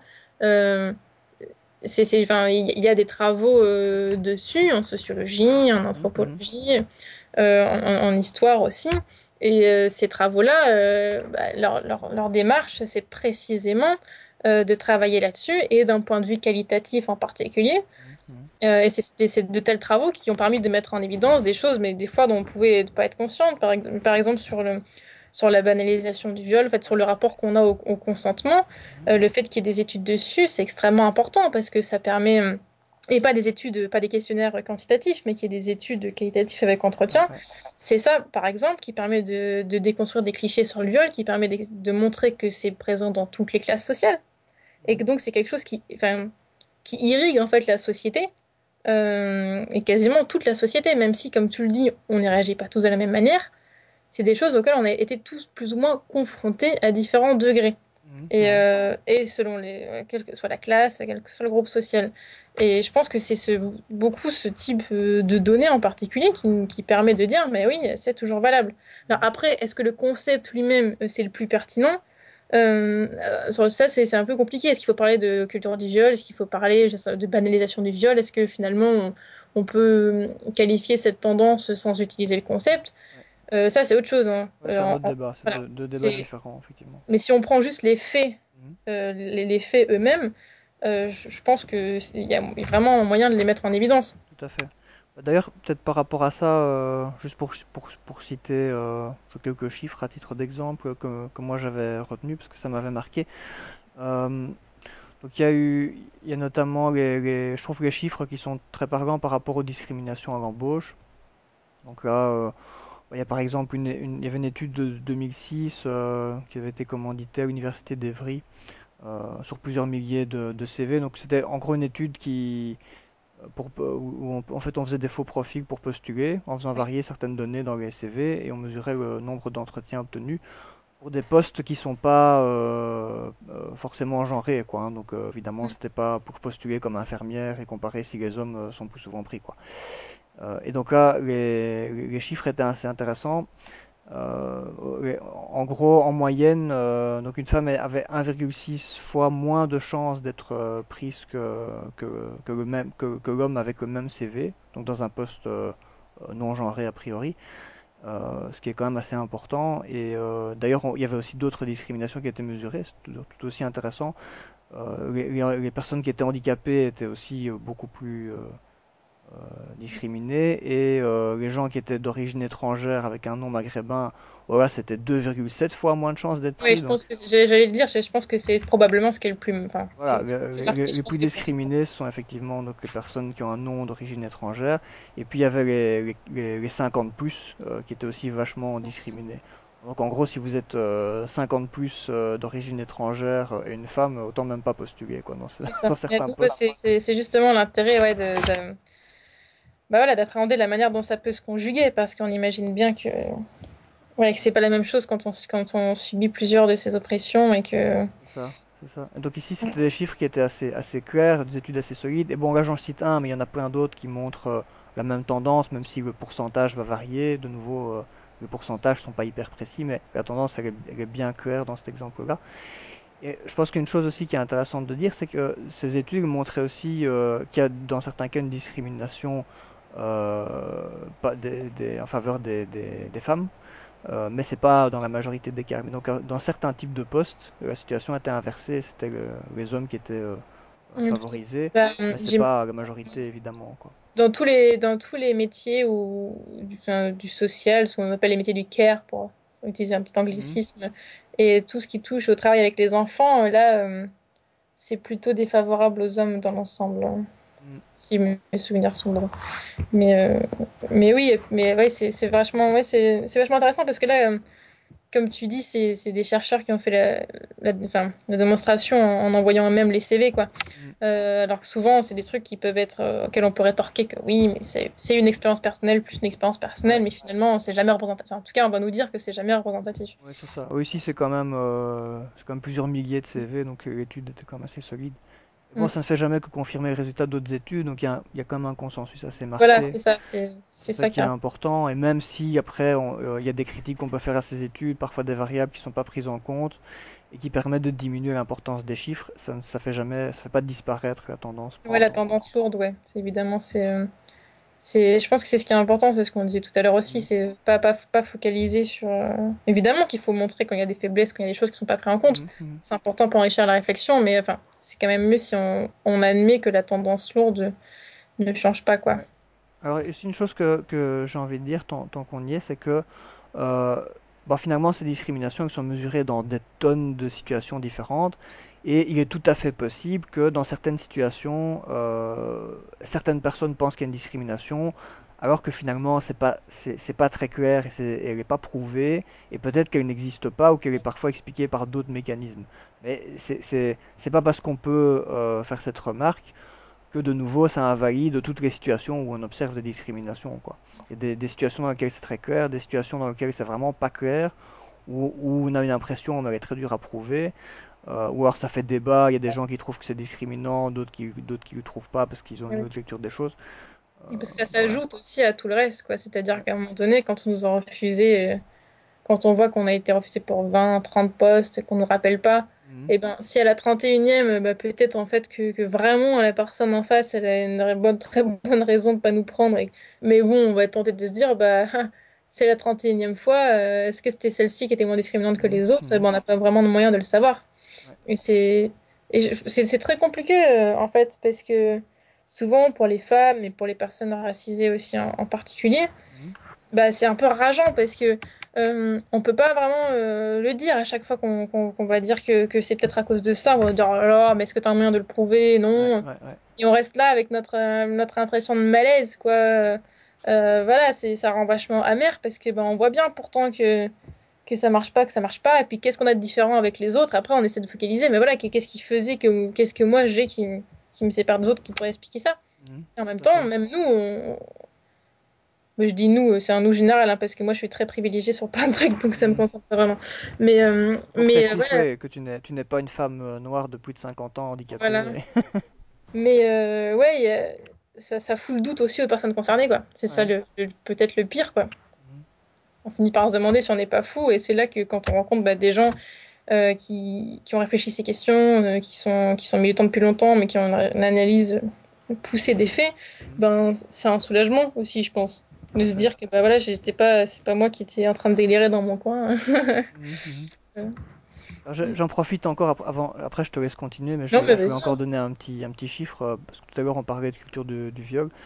Euh, bah, il y a, un mois à peu près, il y avait une étude euh, qui est, qui est, qui est sortie, qui mesurait donc euh, l'adhérence dans toute une série de, mythes ou de croyances par rapport à ce qui touche au viol, une étude en France, si je me trompe pas. Et une- un des chiffres qui était intéressant, c'est qu'il y avait à peu près 20% des, gens qui pensaient qu'une femme qui se faisait violer était en partie responsable Pouvait si euh, pouvait être en partie responsable si elle était euh, habillée sexy euh, avec une mini-jupe ou si elle euh, allait chez quelqu'un qu'elle ne connaissait pas et que ça Mhm. diminuait la, la- la responsabilité du violeur en fait. Qui est- Ce qui est, euh, ce qui, ce qui était très intéressant parce que ça, ça confirme aussi ce qu'on trouve dans plein d'autres études. Alors après, de nouveau, on peut discuter sur le chiffre. Il y a certainement moyen de le diminuer un peu en, en tenant compte de plein de variables, mais la tendance reste quand même. Euh, et c'est non seulement c'est un truc qui est contradictoire avec ce que dit la, la- la loi, quoi, hein, parce que c'est, la Mhm. loi ne fonctionne pas euh, sur cette, sur cette, ce- cette base-là. Et, et en plus, c'est c'est- c'est- c'est- c'est étonnant que les gens pensent ça, quoi. Et ça, c'est vraiment quelque chose qui est, qui est, bah, qui contribue, euh, peut-être pas, peut- enfin peut-être pas forcément euh, au viol de manière directe, mais qui contribue à victimiser les gens qui sont victimes de viol après. Et ça aussi, c'est quand même assez bien validé, notamment au niveau de la justice. Euh, on sait très bien que le parcours euh, des, des, des personnes qui veulent euh, euh, faire un procès euh, à une personne qui leur a violé, c'est un parcours qui est très difficile pour les parcours. De la combattante C'est un en, en parcours du combattant qui, qui, euh, qui a tendance à les revictimiser, pas forcément parce qu'il y a une, euh, une, une mauvaise intention, mais aussi parce que c'est une conséquence des, des, des, des lab- enfin, des rouages laborieux de la justice, euh, des procès qui durent très longtemps, du fait qu'il faut passer chez cinq personnes différentes et Ouais, raconter cinq fois son C'est histoire. ça, ouais, qui sont peu sécurisants, quoi. C'est- Euh, voilà, et ça, c'est des choses qui, sont, qui, qui, qui contribuent aussi à une certaine euh, discrimination involontaire. hein. Euh, et C'est décourageant, c'est décourageant parce que il va décourageant, falloir que je me, que je me remémore ça et c'est pas pendant des mois, des fois c'est pendant deux ans, trois ans, des années. ça, voilà. Et donc ça empêche d'avancer aussi. hein. Moi j'ai régulièrement des, enfin j'ai pas mal de personnes en thérapie qui étaient dans cette situation-là. Euh, et voilà, comme tant que le procès n'est pas fini, les gens ne, ne peuvent pas passer à autre chose, c'est pas possible, quoi. Donc ça c'est c'est problématique. Et je voulais juste rajouter un détail aussi, puisque je travaille euh, euh, notamment avec des, des, des- jeunes euh, qui ont commis des, délits et qui passent devant les juges. Donc ça m'arrive de travailler avec des jeunes qui sont euh, accusés de, de viol ou d'abus sexuels. Et on retrouve en général chez, chez ces jeunes euh, ces, ces types de mythes euh, qui sont typiquement mesurés dans les études, c'est-à-dire que la fille elle était un peu responsable, que comme au début, elle était consentante, bah c'était pas normal qu'elle ait changé d'avis en cours de route. Enfin, ces, ce genre de, de clichés, ils sont quand même assez courants euh, chez les jeunes euh, qui sont qui sont auteurs de, de viol ou d'abus sexuels. Même si là aussi, ces jeunes ne sont pas tous euh, des, pas- on, on parle pas ici de, de gens qui sont des, des psychopathes en puissance, quoi. hein. donc, euh, non, mais c'est ça qui, c'est ça qui est important de souligner aussi, hein, c'est que mm, c'est. Tu dis c'est des discours qu'on retrouve chez eux, mais euh, à creuser à peu de choses près, là, je, je- ouais, c'est à peine de la provocation. Mais c'est des choses, si vous abordez le sujet avec votre père, votre oncle, votre grand-père, euh, qui peuvent être des mecs très bien, et qui peut- peut-être euh, n'ont jamais mm, commis de viol ou quoi que ce soit, bah il y a quand même la tentation de sortir ça, mais c'est un peu sa faute, mais ceci. euh, Mais cela, c'est quelque chose qui est très euh, commun. Donc euh, ça. pour le coup, je, je suis d'accord avec toi. Par contre, sur le sondage que tu cites, mm, euh, donc deux choses. Je suis tout à fait d'accord, évidemment, sur le, sur le phénomène et sur le fait que ce soit problématique et sur le fait que ce soit quelque chose qui concerne énormément de monde, mm, est- puisque ça, ça, ça renvoie aussi à des, à des visions de, de l'homme, de la femme et des comportements genrés. mm, En revanche, sur le sondage lui-même, j'ai moi, j'ai du mal avec, un peu du mal avec les sondages de, de manière, de manière générale et sur le mm, fait qu'on puisse faire quelque chose ou pas des chiffres, parce que, ouais, par exemple, comment est-ce que les gens comprennent responsable? On ne sait pas. Ouais, on ne sait pas qu'est-ce qu'ils comprennent euh, par, le, par, par ce mot-là, en fait. Parce que c'est pas mhm. responsable pénalement. hein. Mais peut-être que pour la personne qui a posé la question, c'était ça, mais pas pour celui qui l'a reçu. Ouais. Est-ce que, par exemple, si on avait posé la question dans l'autre sens, c'est-à-dire, est-ce que vous pensez qu'on peut davantage euh, excuser ou comprendre un auteur de viol si la personne était en, en mini-jupe? Mhm. Est-ce que si on avait posé la question comme ça, il y aurait 20%, mais c'est pas sûr. Probablement pas. Voilà, donc c'était juste pour ce genre de choses. Je pense que c'est c'est intéressant euh, d'avoir ces chiffres quand même Fait. titre de comparaison. Euh, c'est surtout intéressant si on pose en fait la même question à plusieurs années d'intervalle pendant longtemps, quoi, pour voir Mhm, s'il y a, y a une évolution. Mais euh, brut comme ça, les je suis pas sûre qu'on puisse vraiment faire quoi que ce soit des chiffres, alors que les études qualitatives et les, et les expériences qu'on a avec des personnes euh, concernées, ça nous permet davantage justement d'identifier les mécanismes qu'on évoquait tout à l'heure. Mhm. Oui, c'est, t'as tout à fait raison. euh, je pense que c'est, c'est une limite de, de- des études euh, avec des enquêtes. C'est extrêmement difficile de pas euh, biaiser les gens par, euh, par les questions, quoi qu'on fasse, quoi. Et euh, c'est vrai que ça serait intéressant qu'on ait des, des, des statistiques sur l'évolution, c'est-à-dire qu'il y ait le, qu'il y ait le même genre d'études qui soient faites à différents moments, enfin à différentes, euh, euh, enfin au fil du temps, quoi, hein, euh, avec pas mal d'années d'intervalle pour qu'on puisse mesurer un peu le- Et c'est l'évolution des choses, quoi. c'est des choses qui existent sur d'autres euh, sur d'autres sujets.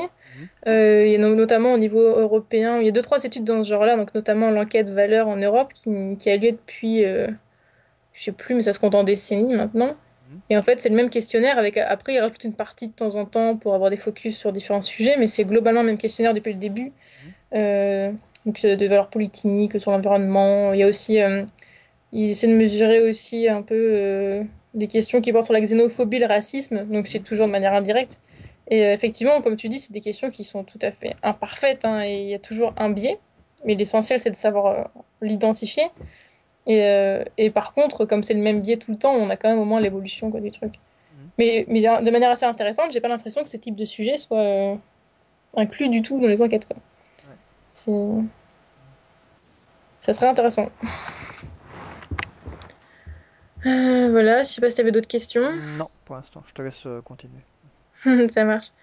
Euh, on t'a évoqué pas mal de points de dissension, je crois qu'on en a parlé d'une grande partie. Mhm, On va pas forcément rentrer dans les détails, mais euh, tout à l'heure je parlais des féminismes sexe positif ou, ou pro-sexe, je disais que c'était un peu euh, ouais, quelque chose de transversal, ou en tout cas qui se rajoutait au reste.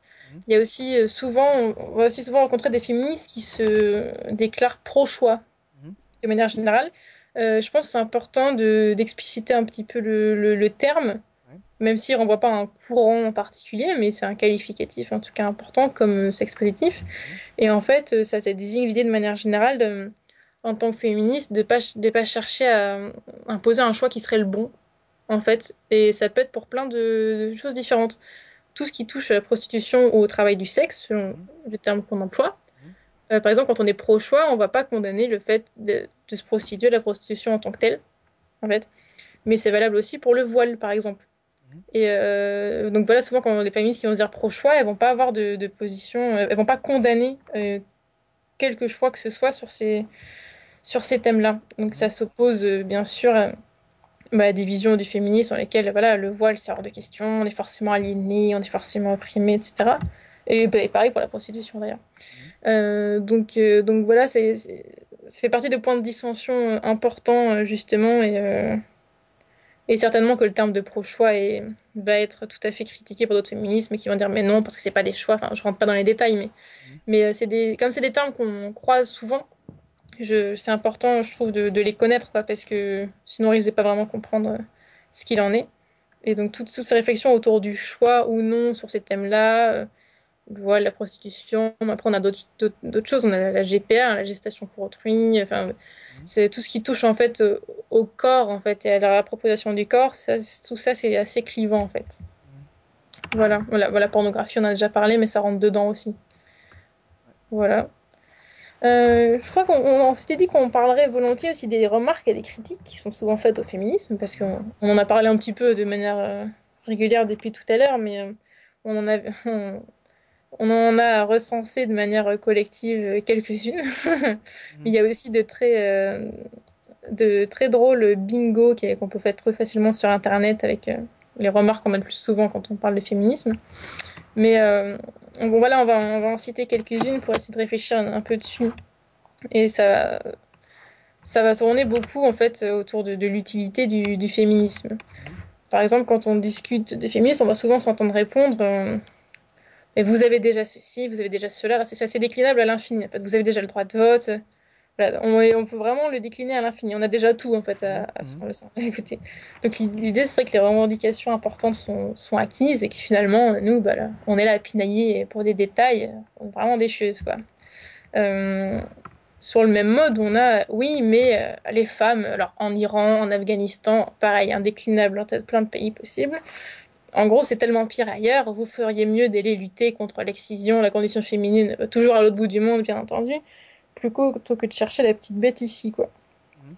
Donc ça, c'est c'est des critiques qui sont, qui sont très importantes, pour, enfin, et très agaçantes, d'ailleurs, à la longue. Euh, et il y a aussi de- des critiques un peu plus euh, insidieuses, parce que c'est pas juste, oh là là, mais vous pinaillez pour rien, mais euh, toutes les critiques qui tournent autour de l'idée que finalement, bon, bah c'est bien beau, euh, vous les féministes, vous voulez l'égalité, mais en réalité, ça vous arrange bien que ça soit pas le cas. Mhm. Euh, par exemple, voilà, on, on vient créer pour l'égalité, hein, mais il n'y a pas de femmes éboueurs, il n'y a pas de femmes maçons, il n'y a pas de femmes, enfin, Mhm. tous les métiers difficiles, donc finalement, ça nous arrange bien. Euh, sur le même mode, oui, mais alors d'accord, euh, les femmes n'ont pas de pouvoir officiel, mais enfin bon, euh, on sait très bien qu'en sous-main, dans l'ombre, c'est elles qui décident de tout depuis longtemps. Il y a tout- toute la rhéto- rhétorique euh, des femmes qui, dirigeaient en sous-main les complots, euh, etc. Et puis bien sûr l'idée que ben, les femmes, vous de toute façon, euh, vous vous plaignez, mais vous avez plein d'avantages, euh, on vous paie des verres, la galanterie, euh, vous pouvez avoir tous les hommes que vous voulez, enfin bref, euh, vous avez la belle vie, euh, donc... et donc c'est une honte finalement qu'on qu'on- qu'on se batte pour tout ça, alors que finalement ça, nous- ça nous arrangerait bien. Et euh, je sais pas ce que t'en penses, mais il me semble que c'est des choses qu'on qu'on entend régulièrement, quoi. Oui, je pense que c'est des, des arguments qui reviennent effectivement souvent. Mm. Et euh, voilà, enfin moi ce qui est important pour, pour moi, c'est de montrer en fait en quoi ces critiques, enfin, ces critiques qui se veulent infirmer finalement euh, les arguments féministes, et ben c'est justement contre, eux qu'il faut, euh, faut mettre en, avant l'aspect systémique dont on parlait tout à l'heure. C'est-à-dire que des fois, ce qui apparaît comme un avantage, en réalité, c'est juste un, symptôme de, plus, une manifestation de plus du système euh, qu'on dénonce. C'est-à-dire, c'est euh, voilà, c'est l'avantage plus qu'à double tranchant. C'est même le revers de la médaille de, de, la domination, en fait. Mhm. Par exemple, quand on dit les femmes dominent le monde dans l'ombre, qu'est-ce que ça veut dire? Ça, ça veut rien dire du tout. Ça veut dire que le, le peu de femmes qui ont réussi à avoir de l'influence, elles ont dû l'avoir en sous-main. Mhm. Et donc, ça veut dire que déjà, c'était parce qu'elles ne pouvaient pas avoir le pouvoir officiel. Et donc, c'était un peu contrainte et forcée, quoi. Ouais, ouais. Euh, et puis, quand, de manière encore plus, encore plus visible, quand on parle des avantages des femmes par rapport aux hommes, la galanterie, on nous paie des choses, Mhm. et bien finalement, ces avantages, entre guillemets, et ben, ils sont, ils sont sous-tendus euh, par, par une logique générale qui est celle de la passivité, en fait. C'est-à-dire que les femmes ne prennent pas l'initiative. Mhm. Euh, c'est à elles qu'on ouvre la porte, c'est à elles qu'on paie des verres. Finalement, euh, elles, elles attendent, mais elles subissent un peu. Parce que bah voilà, elles ont pas de raison de prendre l'initiative, euh, c'est pas elles qui ont le désir sexuel le plus important, c'est fait une, une sorte de disponibilité un petit peu de quoi elles attendent et puis elles font Mhm. rien. Et de manière un peu insidieuse, et ben en fait c'est c'est la même logique euh, qui tend à banaliser le consentement aussi. C'est-à-dire qu'on attend toujours que les hommes soient dans l'initiative, les femmes non, Mhm. et on retombe sur une vision essentialisée, euh, essentialisée des femmes et des hommes. Et bon là on se rend compte que finalement on, on se passerait bien du fait qu'on nous paie des verres quoi. Ouais, En tout cas on, on- on y renoncerait euh, euh, bien volontiers. Euh, voilà, donc ça c'est bon, c'est très difficile de contrer ce genre d'argument parce que souvent quand on le ressort, c'est que la personne n'est pas vraiment prête à ouais, partir sur un échange constructif, mais euh, Ouais, mais mais bon, c'est, je ça, pense que c'est un, c'est vrai qu'un argument qui revient souvent et, et finalement c'est, cette, euh, cette tendance euh, nuise aussi aux hommes parce que ça, ça, ça met les hommes et les femmes dans des positions caricaturales des deux côtés finalement. Oui, oui, tout à fait, c'est c'est une contrainte. euh, En fait, c'est une contrainte euh, pour tout le monde. C'est-à-dire que en tant que femme, c'est-à-dire que ça va être extrêmement mal vu, enfin pas mal vu, mais ça paraît incongru quoi. Si d'un seul coup nous on arrive dans un bar. euh, on, on paie un, un, un, enfin, un, un verre à un mec, on s'assoit, on commence à lui taper la discute euh, comme ça, de but en blanc. euh. Alors peut-être qu'il y en a qui vont bien aimer, mais enfin, c'est, il va, va plutôt avoir des yeux ronds, mais complètement taré celle-là, quoi. Euh, bon. Et puis sans aller jusqu'à jusqu'à cet exemple-là, euh, c'est dans ce cas-là, euh, c'est que t'es facile, c'est que t'es ceci, c'est que... Oui, c'est ça, c'est... le bon Voilà. exemple, c'est que euh, l'opinion qu'on, que la, la société a des, des femmes qui couchent facilement avec plein de gens et, et celle qu'on a des hommes qui couchent facilement avec plein de gens, bon, c'est pas la même évidemment, quoi. Ouais, ça c'est vraiment l'exemple typique et typique, ouais. malheureusement, j'ai, on constate trop souvent que bah, beaucoup de mecs ont, ont au fait de, de se plaindre des avantages qu'auraient les femmes, tout Mhm. en... Et parfois, c'est les mêmes qui finalement vont condamner de telle ou telle femme qui vraiment, là, c'est c'est une Marie couche-toi là, pour prendre une expression un peu surannée. euh, euh, c'est... euh, voilà, celle-là, c'est vraiment, c'est vraiment une salope, ouais. etc. Et donc, du coup, euh, t'as toujours ce truc à double tranchant de dire, oui, mais vous avez plein d'avantages, ceci, cela, vous plaignez pas, nous, les Mhm. mecs, c'est difficile. Et en même temps, bah, ils font vraiment tout ce qu'il faut pas pour, pour favoriser le fait que les femmes euh, prennent l'initiative et soient un, un peu libres, quoi. Ouais. C'est que, difficile d'une main de condamner et de l'autre euh, et de l'autre de se plaindre euh, que les rôles restent les mêmes, quoi. Ça me, fait ça me fait penser qu'il y a, qu'il y a une, chose importante aussi là-dedans, c'est que quand, euh, je pense c'est un, des arguments parfois aussi renvoyés, c'est oui, mais voilà, les hommes sont aussi euh, discriminés. Et c'est vrai, mais dans certaines situations, même si les deux personnes euh, doivent se conformer à des, des sortes de stéréotypes qu'on leur apprend, euh, ça ne génère pas forcément le même problème ou la même souffrance. Euh, et c'est ça aussi qui, qui fait une différence euh, par rapport à la discrimination, quoi.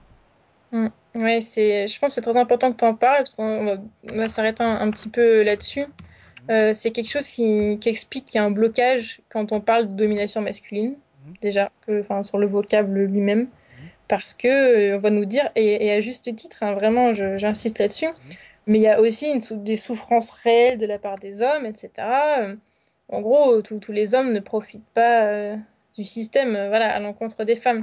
mhm, Et, et c'est en partie vrai, mais là, on retombe exactement sur la même chose euh, qu'on disait avant, c'est que quand on parle de domination masculine, on parle d'un système général mhm, qui profite, euh, voilà, qui profite de manière générale aux hommes, et notamment dans la sphère publique, c'est-à-dire que euh, la décision, le pouvoir, euh, les, les avantages euh, sont, sont réservés la plupart du temps euh, aux hommes. Donc c'est une tendance. mhm, Mais il y a des, il y a des, des- des auteurs, enfin des, des- chercheurs qui ont mis euh, en évidence quelque chose de, de très, de très important, je trouve, c'est que euh, en fait, ce système de domination, euh, en fait, le système du, du genre et des rôles genrés mhm, et euh, le système de domination masculine c'est d'une part donc euh, une domination des hommes et du masculin sur le féminin, mais c'est aussi un système qui va sanctionner euh, toute déviance par rapport aux normes genrées.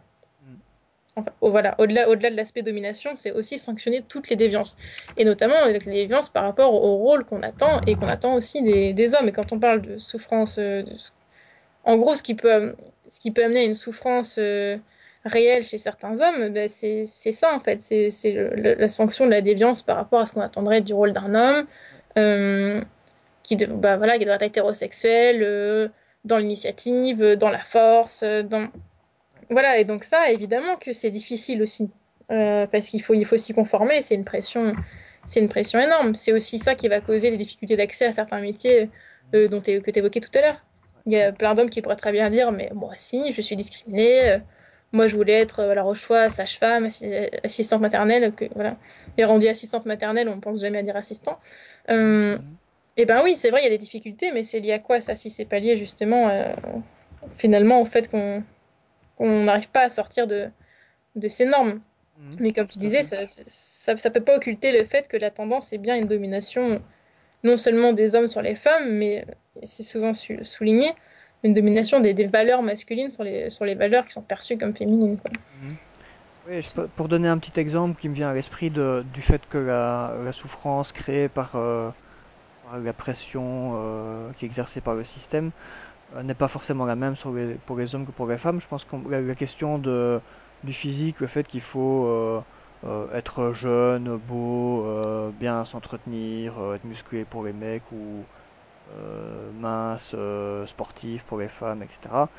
Euh, bah, il y a quand même des différences aussi. Alors oui, euh, c'est c'est cliché, ça s'applique aux deux. Si on regarde dans les pubs Axe, euh, bah aussi t'as des mecs super musclés euh, euh, qui ressemblent pas à beaucoup de mecs qu'on croise dans la rue, euh, qui sont aussi euh, potentiellement complexants. Euh, mais voilà, après, euh, si on regarde au niveau de la, de- au niveau psychologique, euh, au niveau des pathologies, euh, les gens qui souffrent énormément de leur physique et qui tombent dans des, dans des pathologies de troubles alimentaires, euh, bah, c'est beaucoup plus marqué chez les femmes que chez les hommes. Euh, au niveau de l'anorexie, euh, c'est en grande, grande majorité des, des femmes. Il y a, y a des hommes, mais ils sont très, très peu nombreux. Et en plus, on sait bien que, que l'anorexie a quand même une forte composante culturelle, puisqu'il y a des cultures qui, qui ont tout à fait une autre vision de, de, de l'image qu'il doit, qu'on doit avoir. Et dans ces cultures, il y a très très peu d'anorexie. Donc voilà, je pense que ça c'est un exemple qui me vient à l'esprit Ouais, c'est plus, fa- facile de, plus facile de valoriser en fait euh, d'autres qualités que le physique pour des hommes, on Mhm. va dire. Ouais. C'est plus facile de se penser en dehors de ça. Et je pense que ça peut aussi passer par des représentations euh, visuelles, artistiques. Hein, Je pense au cinéma, par exemple. Mhm. Ça arrive régulièrement que dans des films ou des séries, t'as les exemples du mec, bah, pas spécialement beau, un peu loser, etc. Et finalement, il arrive quand même à décrocher la fille euh, super jolie, super, euh, tu vois, la, la meuf la plus brillante du lycée, enfin, tu vois, Ouais, ouais. le genre de truc. C'est quand même des trucs qui sont assez communs, justement, de montrer comment un mec qui avait bah, pas grand-chose pour lui à la base, il va quand même réussir, quoi. Ouais. Et Oui, ben, est-ce qu'on a, l'équivalent, en fait, d'une fille pas très jolie, euh, qui serait pas très mince, pas très belle, et puis c'est quand même elle l'héroïne, et c'est quand même elle qui va avoir le mec le plus beau? Il y, en a, mais ce sont des, des séries ou des films qui, qui, qui ont pour thème de montrer ça et qui de sont très montrer ça, qui sont engagés. Mhm. C'est pas du tout un, thème qui, qui est commun, Mhm. en fait. Et euh, ça, c'est des choses que je pense qu'ils peuvent, qu'ils peuvent vraiment jouer. Parce qu'en en tant qu'en tant qu'ado, tu peux te reconnaître dans ce, dans ce type de, de personnage et te dire, bon, bah ouais, euh, ça va, quoi, j'ai pas besoin d'être le canon. euh. Ouais, c'est ça, et ça, ça, ça crée pas forcément la même souffrance, quoi. C'est en, en thérapie, moi, j'ai souvent des, des, des, hommes qui ont des, problèmes d'estime de soi, mais c'est rarement axé sur leur physique de manière très très marquée. Tandis que chez les femmes, c'est quasi, je veux pas dire que c'est une généralité, mais presque toutes les femmes que je vois qui ont des problèmes de, de- d'estime de soi euh, ont un, un- un grave problème avec leur, leur image physique, ce qui est pas euh, beaucoup pas marqué à ce point-là chez les hommes, en tout cas beaucoup moins, quoi. Mm. Ouais, bien sûr, ça, ça, ça, ça existe parce qu'il y a des tendances sociales lourdes, notamment ce qu'on appelle la grossophobie. euh, mhm. voilà, euh, bah oui, donc ça, ça, enfin, ça touche aussi les, les hommes, clairement, mais euh, les remarques sur le physique. euh, plus ou moins sympa, plus ou moins pas sympa d'ailleurs. Ça concerne beaucoup les. On va dire qu'en tant que femme, on est confronté à une validation permanente en fait, ouais, ouais, ouais, notre physique. Mais, mais en, en bien, entre guillemets, comme en mal, mais c'est, reste une validation permanente. ça. Ça, te va bien, ça c'est bien, ça tu devrais faire attention, ça ceci, y compris entre, et y compris entre femmes d'ailleurs. hein, mhm. Et, euh, et, et ça, je pense que ça, ça joue en fait. On a l'impression qu'on est finalement soumis au- à un jugement perpétuel de tout le monde.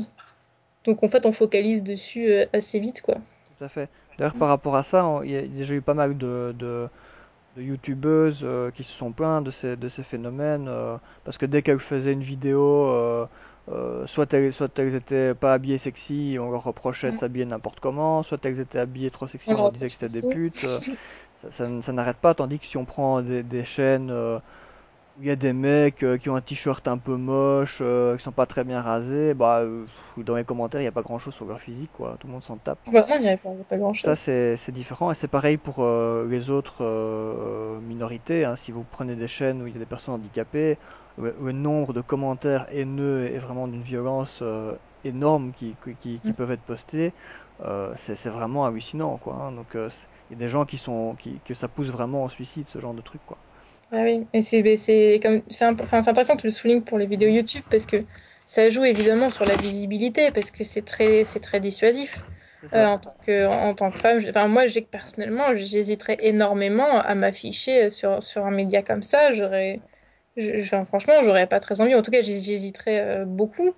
Et euh, voilà, d'ailleurs, le, le, enfin, le prototype du youtubeur, ça reste quand même euh, un mec euh, blanc, euh, valide, euh, qui sans être, sans être très, très beau, plutôt dans le canon de beauté enfin, classique, Enfin, mhm, et, et qui va avoir, bon, après, ça c'est YouTube, mais qui va avoir entre 18 et 35 ans, quoi. mhm, voilà. Et ça reste quand même beaucoup ça, quoi. ouais. Si t'es un mec, tu, tu a priori, enfin moi je m'inquiéterais pas trop si je devais faire une chaîne ça, YouTube ça rentre de pas en ligne de compte, en fait. Non, ça, ça, ça entre pas Ça, beaucoup c'est, euh, malheureusement, c'est, quoi. je dirais pas que c'est un luxe, mais enfin, c'est. Ouais, je pense qu'on peut Pour dire ça, pour certaines personnes, c'est vécu comme ça. Enfin, on, on, on envie beaucoup le fait de pouvoir avoir, euh, euh, de, de, de pouvoir penser, réfléchir à ça euh, sans que ça Mhm, rentre en ligne de compte. Ouais. tout à fait. Après, ça, ça amène. Il y a quand même une autre question, mais qui est transversale à tout ce qu'on a discuté, c'est qui est une difficulté aussi de ces, des études sur, euh, la discrimination, enfin du concept de discrimination au sens large. C'est quand on, quand on observe qu'il y a une différence qui est objectivée euh, en, en défaveur d'un groupe social envers un autre.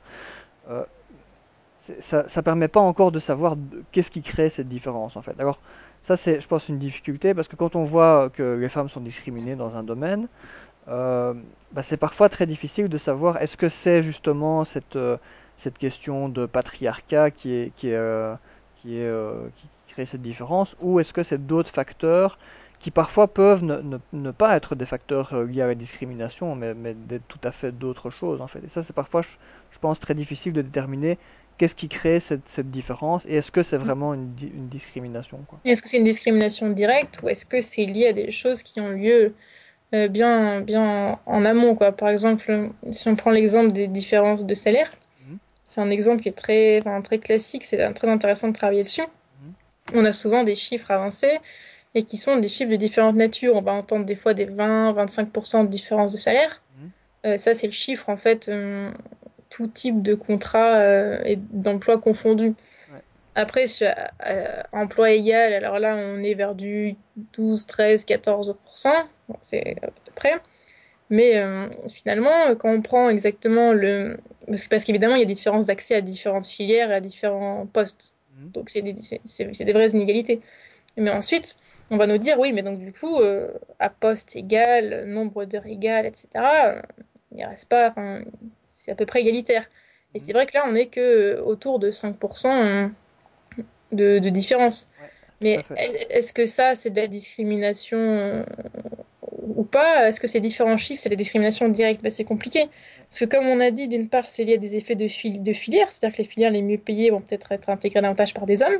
mhm, Est-ce que c'est parce qu'elles ont été discriminées, discriminées à l'embauche, etc. Bah, peut-être un peu comme tu l'évoquais tout à l'heure, mais la plupart du temps, c'est pas ça. La plupart du temps, ça se joue euh, au moment de l'orientation, au moment du choix, euh, du choix du métier. Donc là, on est quand même sur, le- sur le, c'est le problème des, des rôles genrés. mhm. Ensuite, il y a le, bah, il y a le fait que ben, les, l'éventuelle maternité, les, des, des emplois à temps partiel, etc., ben, ça ralentit aussi une carrière, quoi. C'est-à-dire que la reprise de mhm, carrière fait que ben, les mecs ont pris entre-temps de l'avance. mhm, Et, euh, Et au-delà de ça, ben, il y a quand même plus, plusieurs euh, personnes qui ont réfléchi à ça et qui avancent l'hypothèse que pour les quelques pourcentages restants, et ben, le fait que l'initiative euh, soit valorisée de manière générale beaucoup plus chez les hommes, euh, et ben, ça fait que par exemple pour ce qui est des, des promotions ou des demandes d'augmentation, mhm. euh, les hommes vont avoir tendance à le demander plus facilement. Euh, c'est-à-dire qu'ils vont avoir tendance ouais, à demander d'eux-mêmes, voilà, moi je souhaiterais une augmentation, etc. Et les femmes à attendre finalement qu'on leur propose. Et, et alors ça, c'est pas une discrimination directe. Mhm. Parce que l'employeur, il peut dire, bah, ils ont qu'à demander. Euh, mais ça joue. Ça joue au, au, au fin de compte, quand on, quand on mesure à la fin, c'est des choses qui jouent. Mhm. Mais des choses qui jouent un peu de manière euh, invisible, insidieuse, et finalement tout le monde se défend et personne n'est responsable. quoi. Ouais. Ouais, c'est un très très bon exemple euh, qui est vraiment intéressant. Et euh, je pense pour ceux que ça intéresse, euh, il y a une- notre ami Tom Aguillot, ici du podcast, qui sur son blog Skeptom avait traduit un article sur le sujet, donc sur les, les différences de salaire, où il citait tous ces chiffres et aussi les études qui, qui, permettaient, euh, en, utilisant un peu toutes les variables, de les, de les diminuer. Et une des choses que moi j'avais retenues de ce, de ce billet, c'est que euh, en Amérique, ils avaient mis en place toute une série de mesures euh, pour favoriser justement l'égalité pour l'accès des postes importants notamment.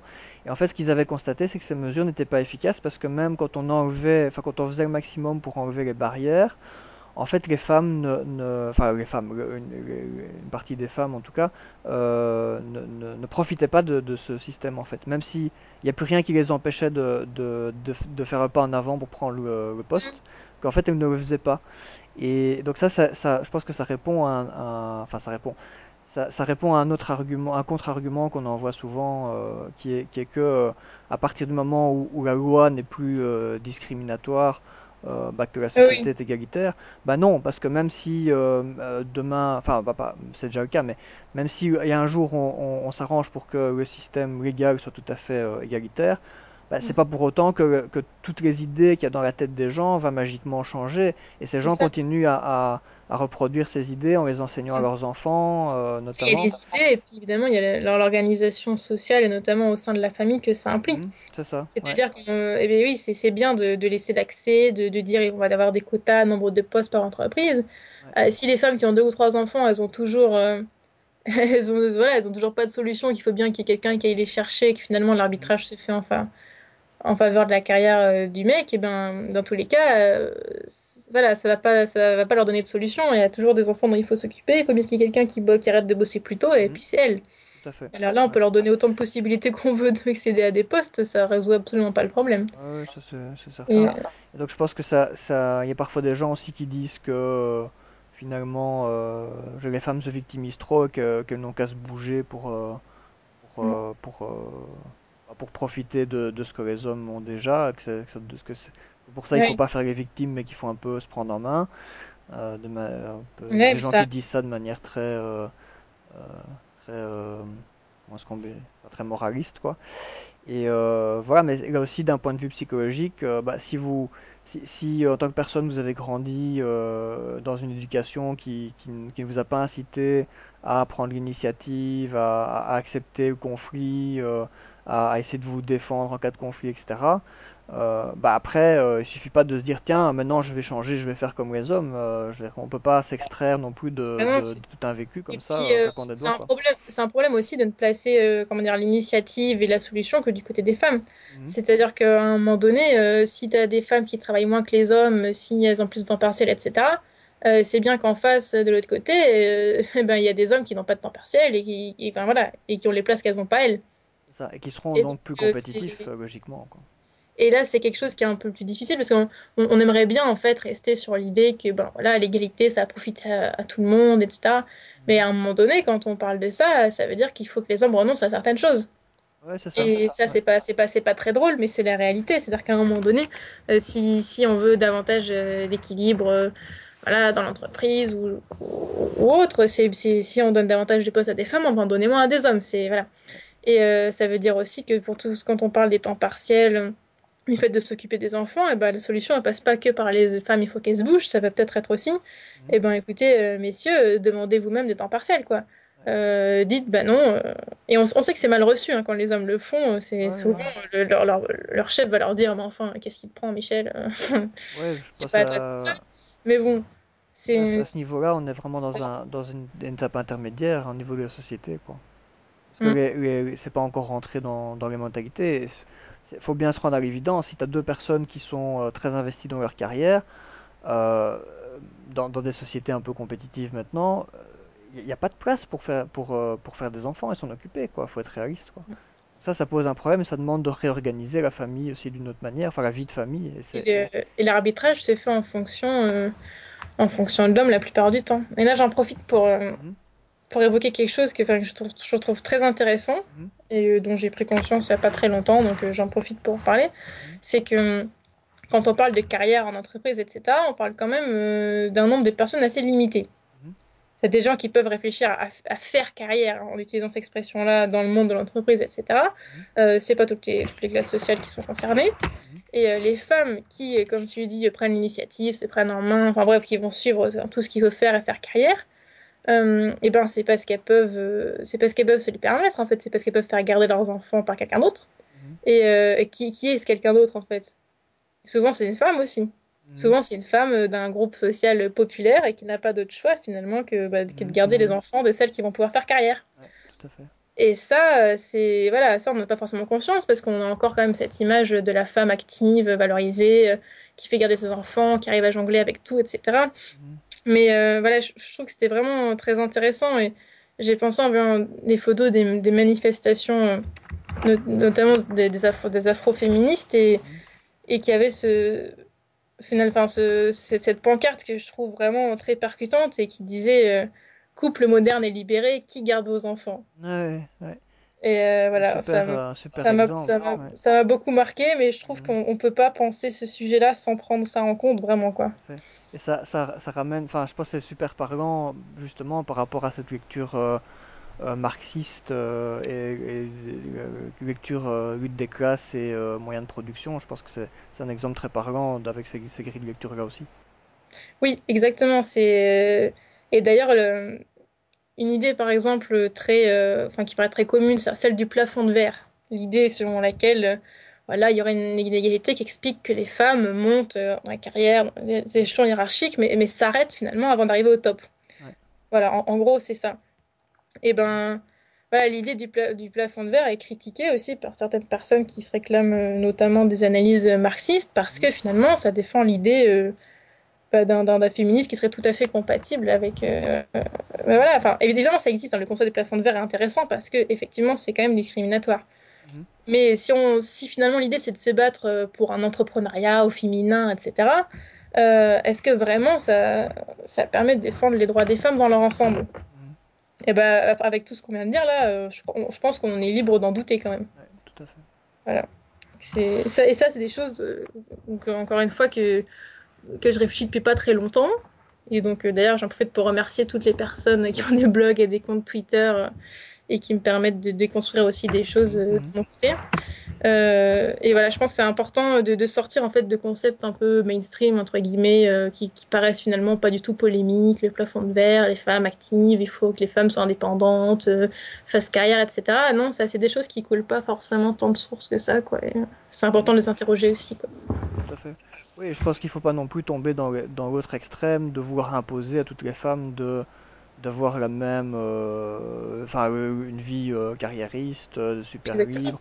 Je pense qu'il y a des, euh, c'est c'est pas forcément euh, contradictoire avec le féminisme, qui est certaines femmes qui euh, aient envie de rester à la maison pour élever leurs enfants, faire la cuisine, faire le ménage.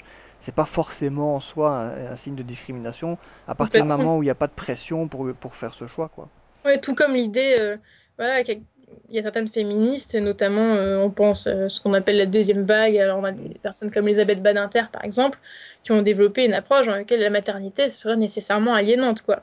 Mhm. Alors, l'allaitement, n'en parlons pas. Ouais. Et ça, euh, c'est quelque chose qui, bah, qui est de plus en plus critiqué parce que, c'est vrai que ça, ça met une sorte de, de jugement moral inversé finalement maintenant.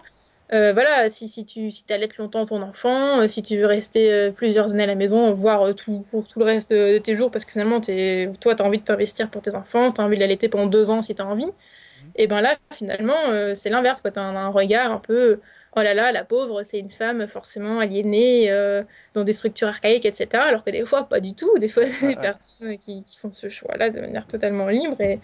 et il il faut qu'on le défende aussi, quoi.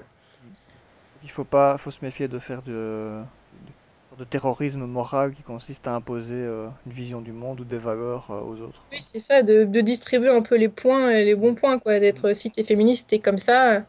Bah non, il y a plein de manières de l'être et de le vivre différemment. On peut pas dire que qu'une femme qui serait au foyer, euh, voilà, mais même qu'une femme voilà, qui, qui, serait au foyer, qui aimerait faire euh, de la couture, euh, qui aimerait faire le ménage, qui aimerait faire la cuisine, enfin autant d'activités qui sont perçues vraiment socialement comme féminines, et ben Mhm. non, ça veut pas dire qu'elle est moins féministe que quelqu'un d'autre, quoi.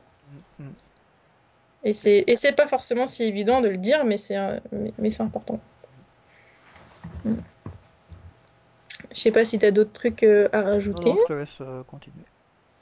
Bah, je crois qu'on a dit, euh, on a dit pas mal de choses. Je vais rebondir sur, euh, sur, sur un truc qu'on évoquait au début, mais auquel on a pas mal répondu. Euh, Il y a beaucoup de débats autour d'une part de l'utilisation même du terme féminisme et autour de son utilité. Donc c'est un peu un débat deux en un. Euh, parce que ça va ensemble. Moi, on, me dit vraiment ça très souvent, très souvent. Euh, moi, je, ben, je suis pour l'égalité, etc. Mais est-ce est-ce qu'on pourrait pas plutôt parler d'égalitarisme, voire d'humanisme, enfin d'autres choses en isme de ce genre-là? Et finalement, pourquoi encore utiliser féminisme? C'est quand même mal connoté, etc. Et enfin, moi, ça m'avait pas mal euh, interpellée. Alors, je pense que c'est parce que ça renvoie euh, certainement un peu des, oui, des clichés assez négatifs sur le féminisme, quoi. Il y en a qui voient ça comme une sorte de truc identitaire, ou, euh, mais, euh, mais ouais, enfin, moi, ça, ça m'interpelle parce qu'au-delà de- du terme féminisme, ça veut dire qu'il y a... Déjà, ça veut dire que le féminisme renvoie une image négative. On peut se demander, on peut se demander pourquoi. Et puis, au-delà du terme, souvent, quand on creuse, eh ben, ça, c'est souvent aussi le, la manifestation du fait qu'on mette en doute euh, bah, l'idée que ce soit encore utile, quoi. Finalement, il y a encore des choses à faire pour l'égalité, mais... euh, plus au point qu'on ait besoin d'un mouvement qui se, qui se, qui se revendique de cette manière-là, quoi. Donc, euh, je sais pas si en penses, je sais pas si t'as été confronté à ça aussi, ou si Ouais, toi-même, bah, t'as j'ai eu des doubles argument, discours. je l'ai je l'ai déjà pensé aussi. Bah, après, je pense que c'est une question historique aussi. Il faut prendre en compte l'histoire de, de l'évolution du féminisme parce que euh, parler d'égalitarisme, euh, bah, c'est en soi, d'un point de vue théorique, c'est bien aussi. Euh, mais ce qu'il y a, c'est qu'il n'y a, a pas, a pas vraiment un groupe de gens importants qui, qui, se lèvent un matin en se disant Ah, on va militer activement pour l'égalitarisme, quoi. Euh, tandis que donc voilà, les, les gens ils militent pour eux-mêmes, donc euh, voilà, c'est pour ça que ça s'appelle féminisme, c'est parce que c'est les femmes qui, euh, qui avaient besoin de militer pour, euh, pour défendre leurs droits, et, Et voilà, elles, mi- elles militent pour elles, d'ailleurs elles militent pas pour les handicapés par exemple, quoi, tu vois, enfin, mm, je pense qu'il y a, y a ce- cette idée-là, d'un point de vue théorique, l'égalitarisme c'est très bien, hein, mais, ouais, mais ouais. c'est pas un mouvement militant, l'égalitarisme, enfin j'imagine qu'il y a des militants de l'égalitarisme, mais c'est pas un mouvement Oui, aussi a- euh, des fois, c'est un terme qui est quoi. employé par les militants, mais c'est plutôt pour, euh, pour, nous, pour désigner une posture en général et qui ne concerne pas que l'égalité homme-femme. Ouais. Mais, Mhm.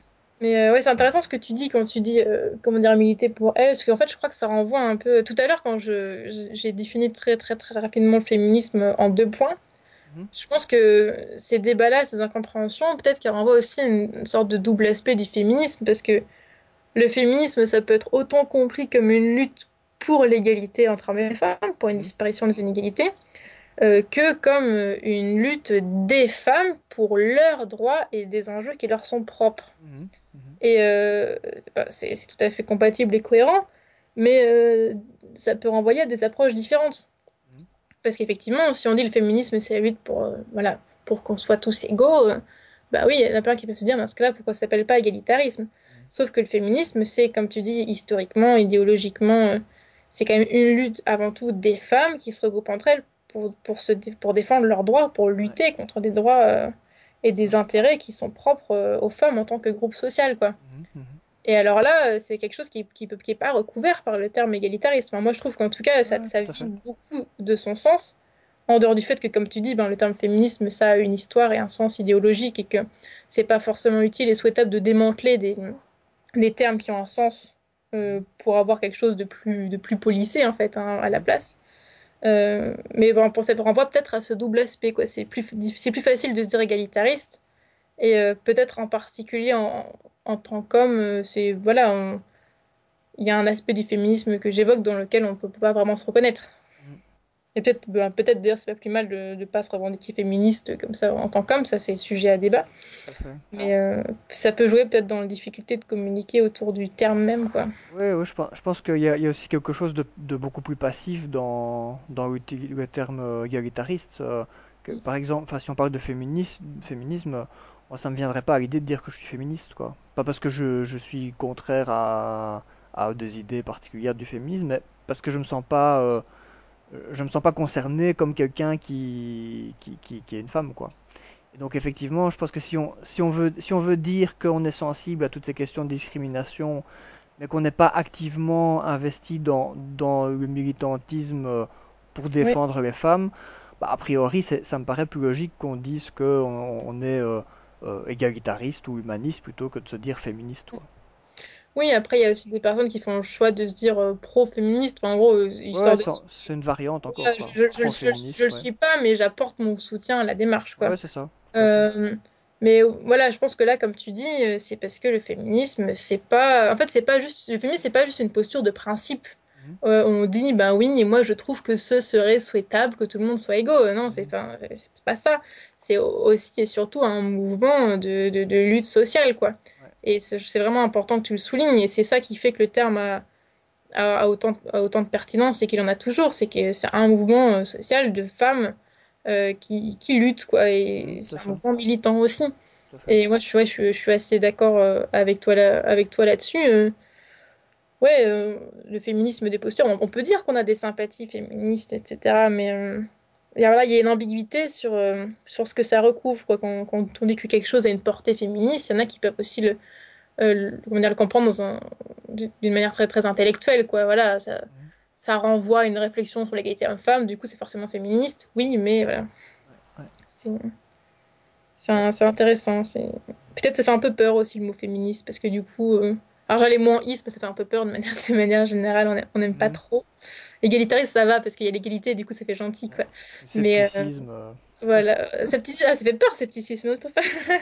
Non, mais, euh, mais oui, les mots en isme, ça fait un peu trop, c'est un peu trop politique. euh, et puis en plus, féminisme, ça voudrait dire quelque chose qui soit en faveur des femmes. Est-ce que ce serait pas une forme de suprémacisme? Enfin, il y en a qui le comprennent comme ça. hein. Ah oui, ça y a- ressemble à fascisme. On va, on ouais. va- on va arriver Non, à placer un point Godwin aussi. on, m'a on m'a dit ça régulièrement. mais si on dit féminisme, ça voudrait dire que c'est quelque chose que pour les femmes. Et finalement, euh, euh, voilà, est-ce que, ce serait pas une volonté euh, que les femmes, d'un seul coup, de, de renverser la domination, tu vois? Mhm, Euh, de- voilà, c'est un suprémacisme féminin, quoi. Donc, ouais, ouais, bah, oui, mais je, là, on rigole, mais en fait, je pense qu'il y a vraiment des gens qui, qui entendent ça quand ils entendent féminisme en réalité. tout à fait. Et, et d'ailleurs, pour la petite anecdote, j'ai eu la semaine passée quelques infos sur le, le- le courant masculiniste, donc qui sont Ah oui. gros opposants euh, des féministes, euh, mais souvent avec des arguments euh, assez très très très mauvais. Et euh, sur euh, le, site, euh, un, un des sites de, ces, de, de- de ce mouvement, enfin au niveau francophone, ils se sont reba- rebaptisés hoministes plutôt que Ah, masculinistes. Et en, en- dans l'idée que en fait ils militent pour l'égalité euh, de tout le monde et pas pour, euh, pour les hommes. Et c'est marrant ah parce que oui, d'accord. Ils sont pas humanistes, ils sont hoministes. Ah voilà, ils oui. sont hoministes, c'est en fait ils militent pour tout le monde. Mais ce qui est très drôle, c'est qu'après quand tu vas lire leur charte, en fait il y a que des trucs euh, en faveur des hommes et ils disent rien des, des autres. Euh. Donc c'est tout à fait contradictoire. euh, mais bon, enfin, c'est typiquement ce qu'on trouve dans le mouvement masculiniste. Mm. C'était juste Ah, pour C'est un, c'est un mouvement qui, enfin, qui fait un, enfin, qui fait peur, hein, qui, est un peu dangereux. hein. Mais eux, ils ont ouais. l'impression d'être le pendant en fait des, des, des féministes. Tu vois. C'est Oui, c'est ça. Et, c'est en fait. pour dire qu'ils avaient aussi cette peur d'être assimilés au fait qu'ils ne défendaient que les hommes et, Mm. et, et, et pas l'ensemble de la société. Ben, je pense que dans leur cas, ils défendent souvent effectivement que les hommes, donc c'est pas, c'est c'est- c'est pas un cliché, c'est une réalité, Mm. mais ils ont cette, cette, cette, ten- cette volonté d'essayer de montrer qu'ils défendent tout le monde en fait. Ouais, ouais, c'est pas parce qu'on bah parce qu'on dit sur le principe qu'on défend tout le monde que c'est le cas, c'est certain. Voilà. C'est certain. Mais écoute, moi j'ai dit l'essentiel de ce que j'avais à dire. Si tu si t'as des choses sur lesquelles tu veux qu'on revienne. euh, Euh, oui, enfin, encore un point, je pense dans les, dans les, les critiques souvent faites, euh, je pense qu'il y avait la, la critique que les féministes sont souvent violentes ou extrémistes. Bon, on en on Ouais, en a hystérique. je, je n'osais pas le dire. Donc euh, oui, bah, le, le- le mot hystérique, il est, il est, il est intéressant euh, spécialement, mais ça, ça mériterait vraiment un, Hmm. un- sujet à part, Ouais, parce que c'est un, c'est, c'est un, c'est un mot qui est... Il y a toute une histoire. euh, euh, voilà, enfin bon, je, on va pas, on va pas Oui, rentrer dans les détails, mais si, vous- si ça vous intéresse, regardez un peu sur Google euh, d'où vient, d'où, vient cette critique de traiter les femmes d'hystériques. C'est, un, un sujet intéressant pour rapport aux discriminations. Mais ce que je voulais dire, c'est que donc je pense que ça, c'est un des vécus, enfin le vécu qui revient très souvent au, au niveau de certains sceptiques qui ont eu des contacts avec, euh, Avec certaines euh, militantes féministes euh, c'est que euh, elles ont, elles- enfin, de, de, de, de leur perception, elles ont réagi d'une manière souvent euh, violente et, et- et extrême. Et c'est une expérience que moi aussi j'ai j'ai eu pas mal de fois.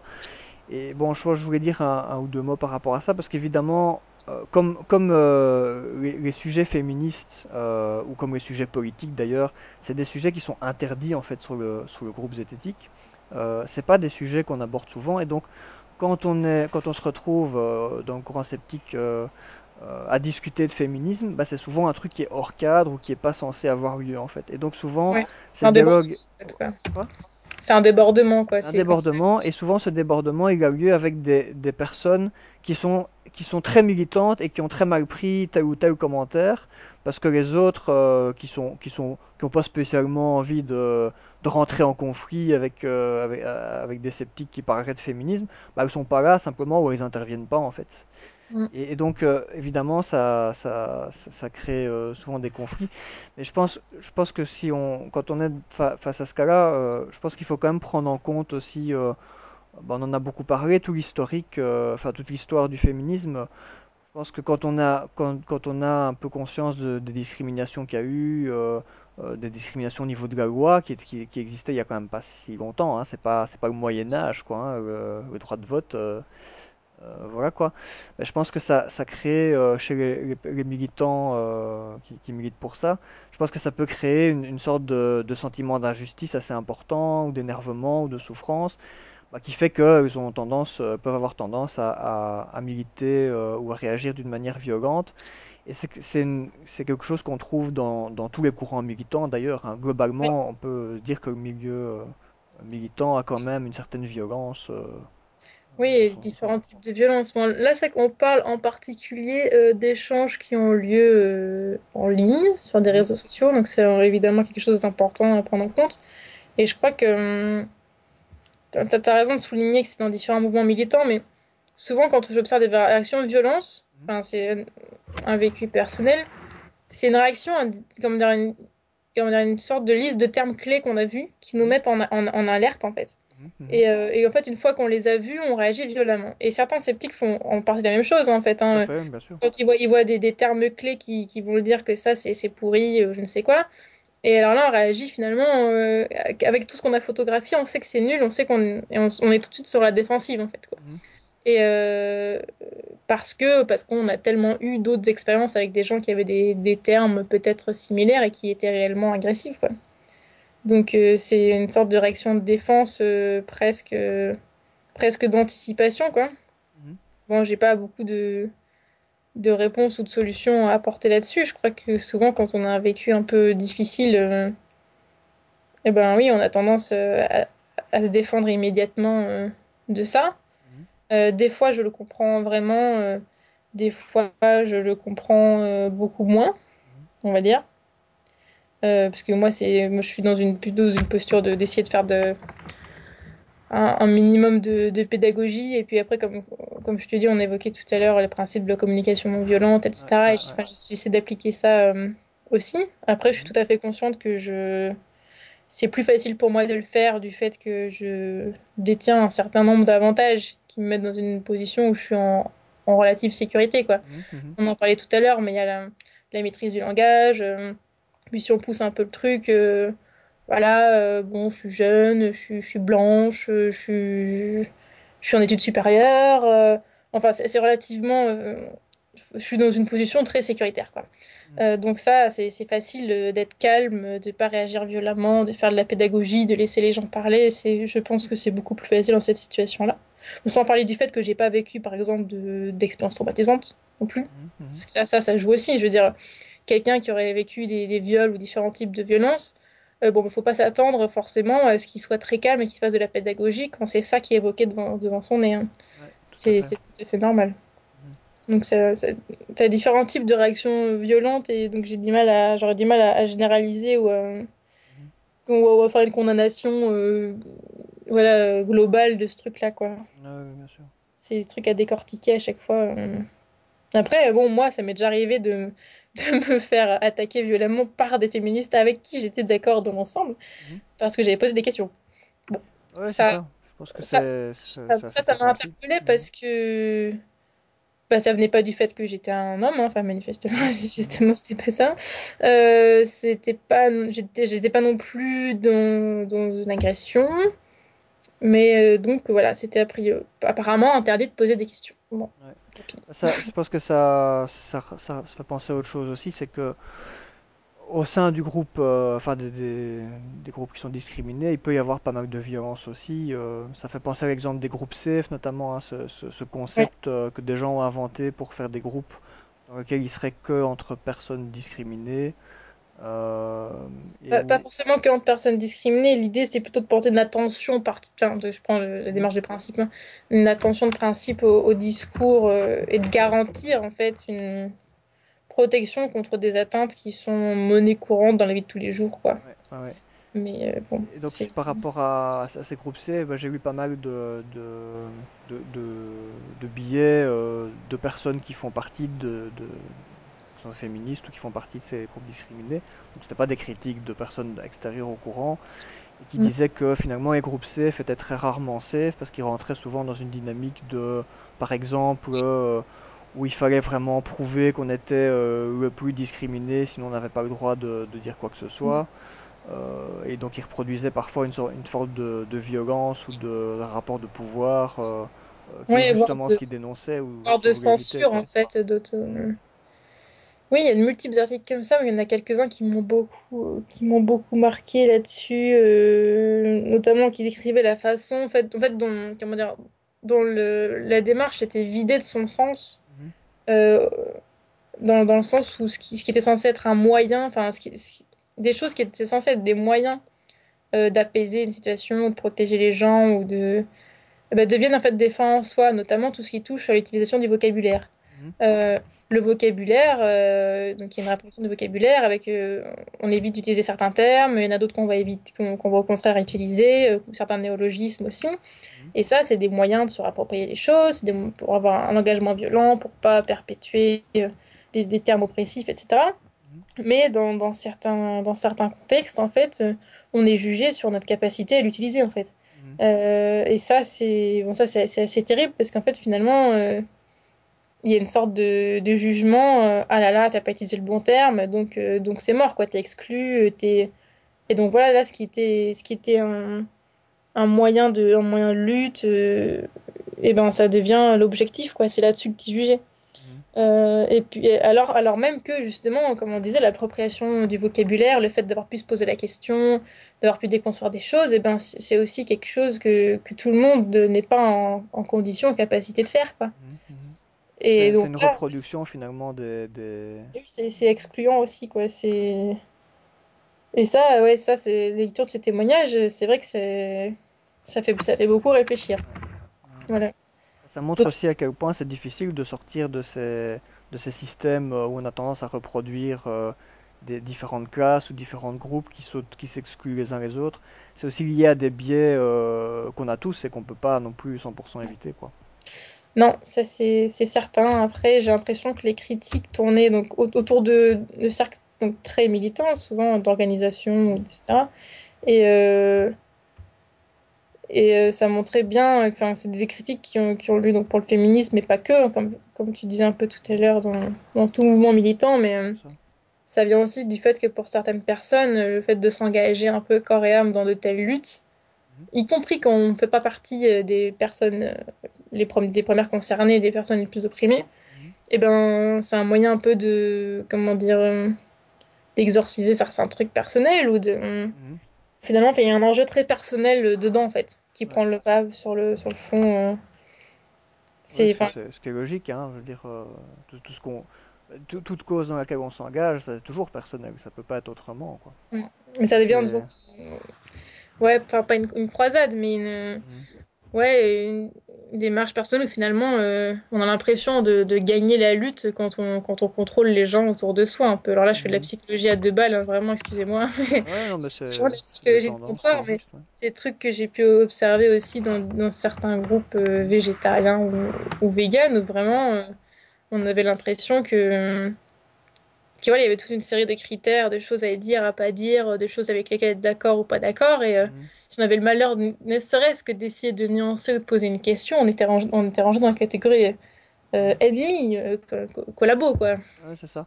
Je pense que globalement, euh, au plus un groupe est en, en insécurité ou en instabilité, au plus il va avoir tendance à rentrer dans des, dans, dans une certaine rigidité euh, et dans de l'exclusion, en fait. Oui, c'est ça. Après, le, le- le problème, c'est qu'en en partant de ces exemples-là, euh, de faire des, des amalgames généraux et finalement que toute personne qui, qui va réagir un peu vivement ou qui va euh, défendre une position qui pour nous est un peu plus tranchée, ben forcément, Mhm. elle vaut, elle vaut pas mieux que ces personnes-là. Enfin. Et alors là, c'est la fin de la réflexion qu'on peut plus penser quoi que ce soit. Mhm. Ok. Mm. Euh, peut-être, euh, bah, est-ce que toi, tu avais encore des points que tu voulais aborder En, en pas, particulier? pas, pas en particulier. Ok. Bon, il y a encore quelques petites choses que je voulais mentionner. D'abord, bon, on a- on n'aura pas beaucoup parlé de, des débats sur tout ce qui touche à ce qu'on peut appeler le neurosexisme, donc Mm. les différences euh, euh, innées euh, au niveau génétique, euh, au niveau de- du fonctionnement du cerveau, etc. Euh, parce que c'est des débats hyper compliqués, euh, qu'il faut, qu'il faut passer énormément de temps à lire les études, euh, que, Ouais. que- qu'il faut avoir le niveau pour comprendre les études en détail. Et ça, c'était vraiment, ça dépassait vraiment le cadre du podcast.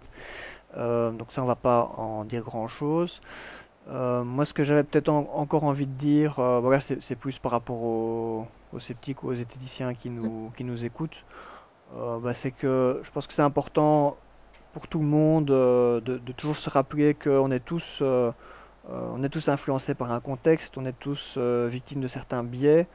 Euh, je sais qu'il y a, je vois régulièrement des gens qui, qui pensent, euh, qui n'ont pas de croyances, ou qui n'ont pas de fausses Mm. croyances, ou qui, qui sont tout à fait euh, conscients de leurs biais, euh, ce qui est, ce qui est, ce qui est évidemment quelque chose de tout à fait surréaliste quand on a un peu de notion de, de, de psychologie.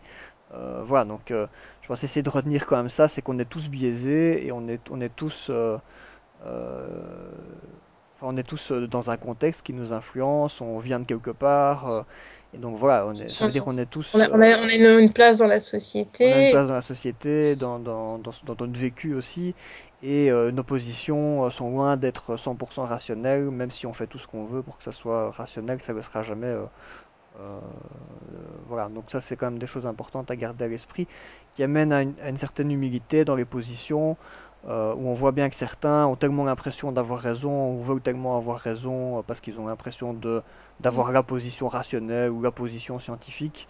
Euh, voilà, je pense que c'est important quand même de se rappeler euh, les limites euh, de, nos propres euh, positions et de nos propres raisonnements, et aussi de, de, de bien faire la différence entre les, les faits et les opinions, quoi. C'est pas parce qu'il y a des faits qu'on peut utiliser comme argument que forcément ça permet de conclure de manière très claire et tranchée.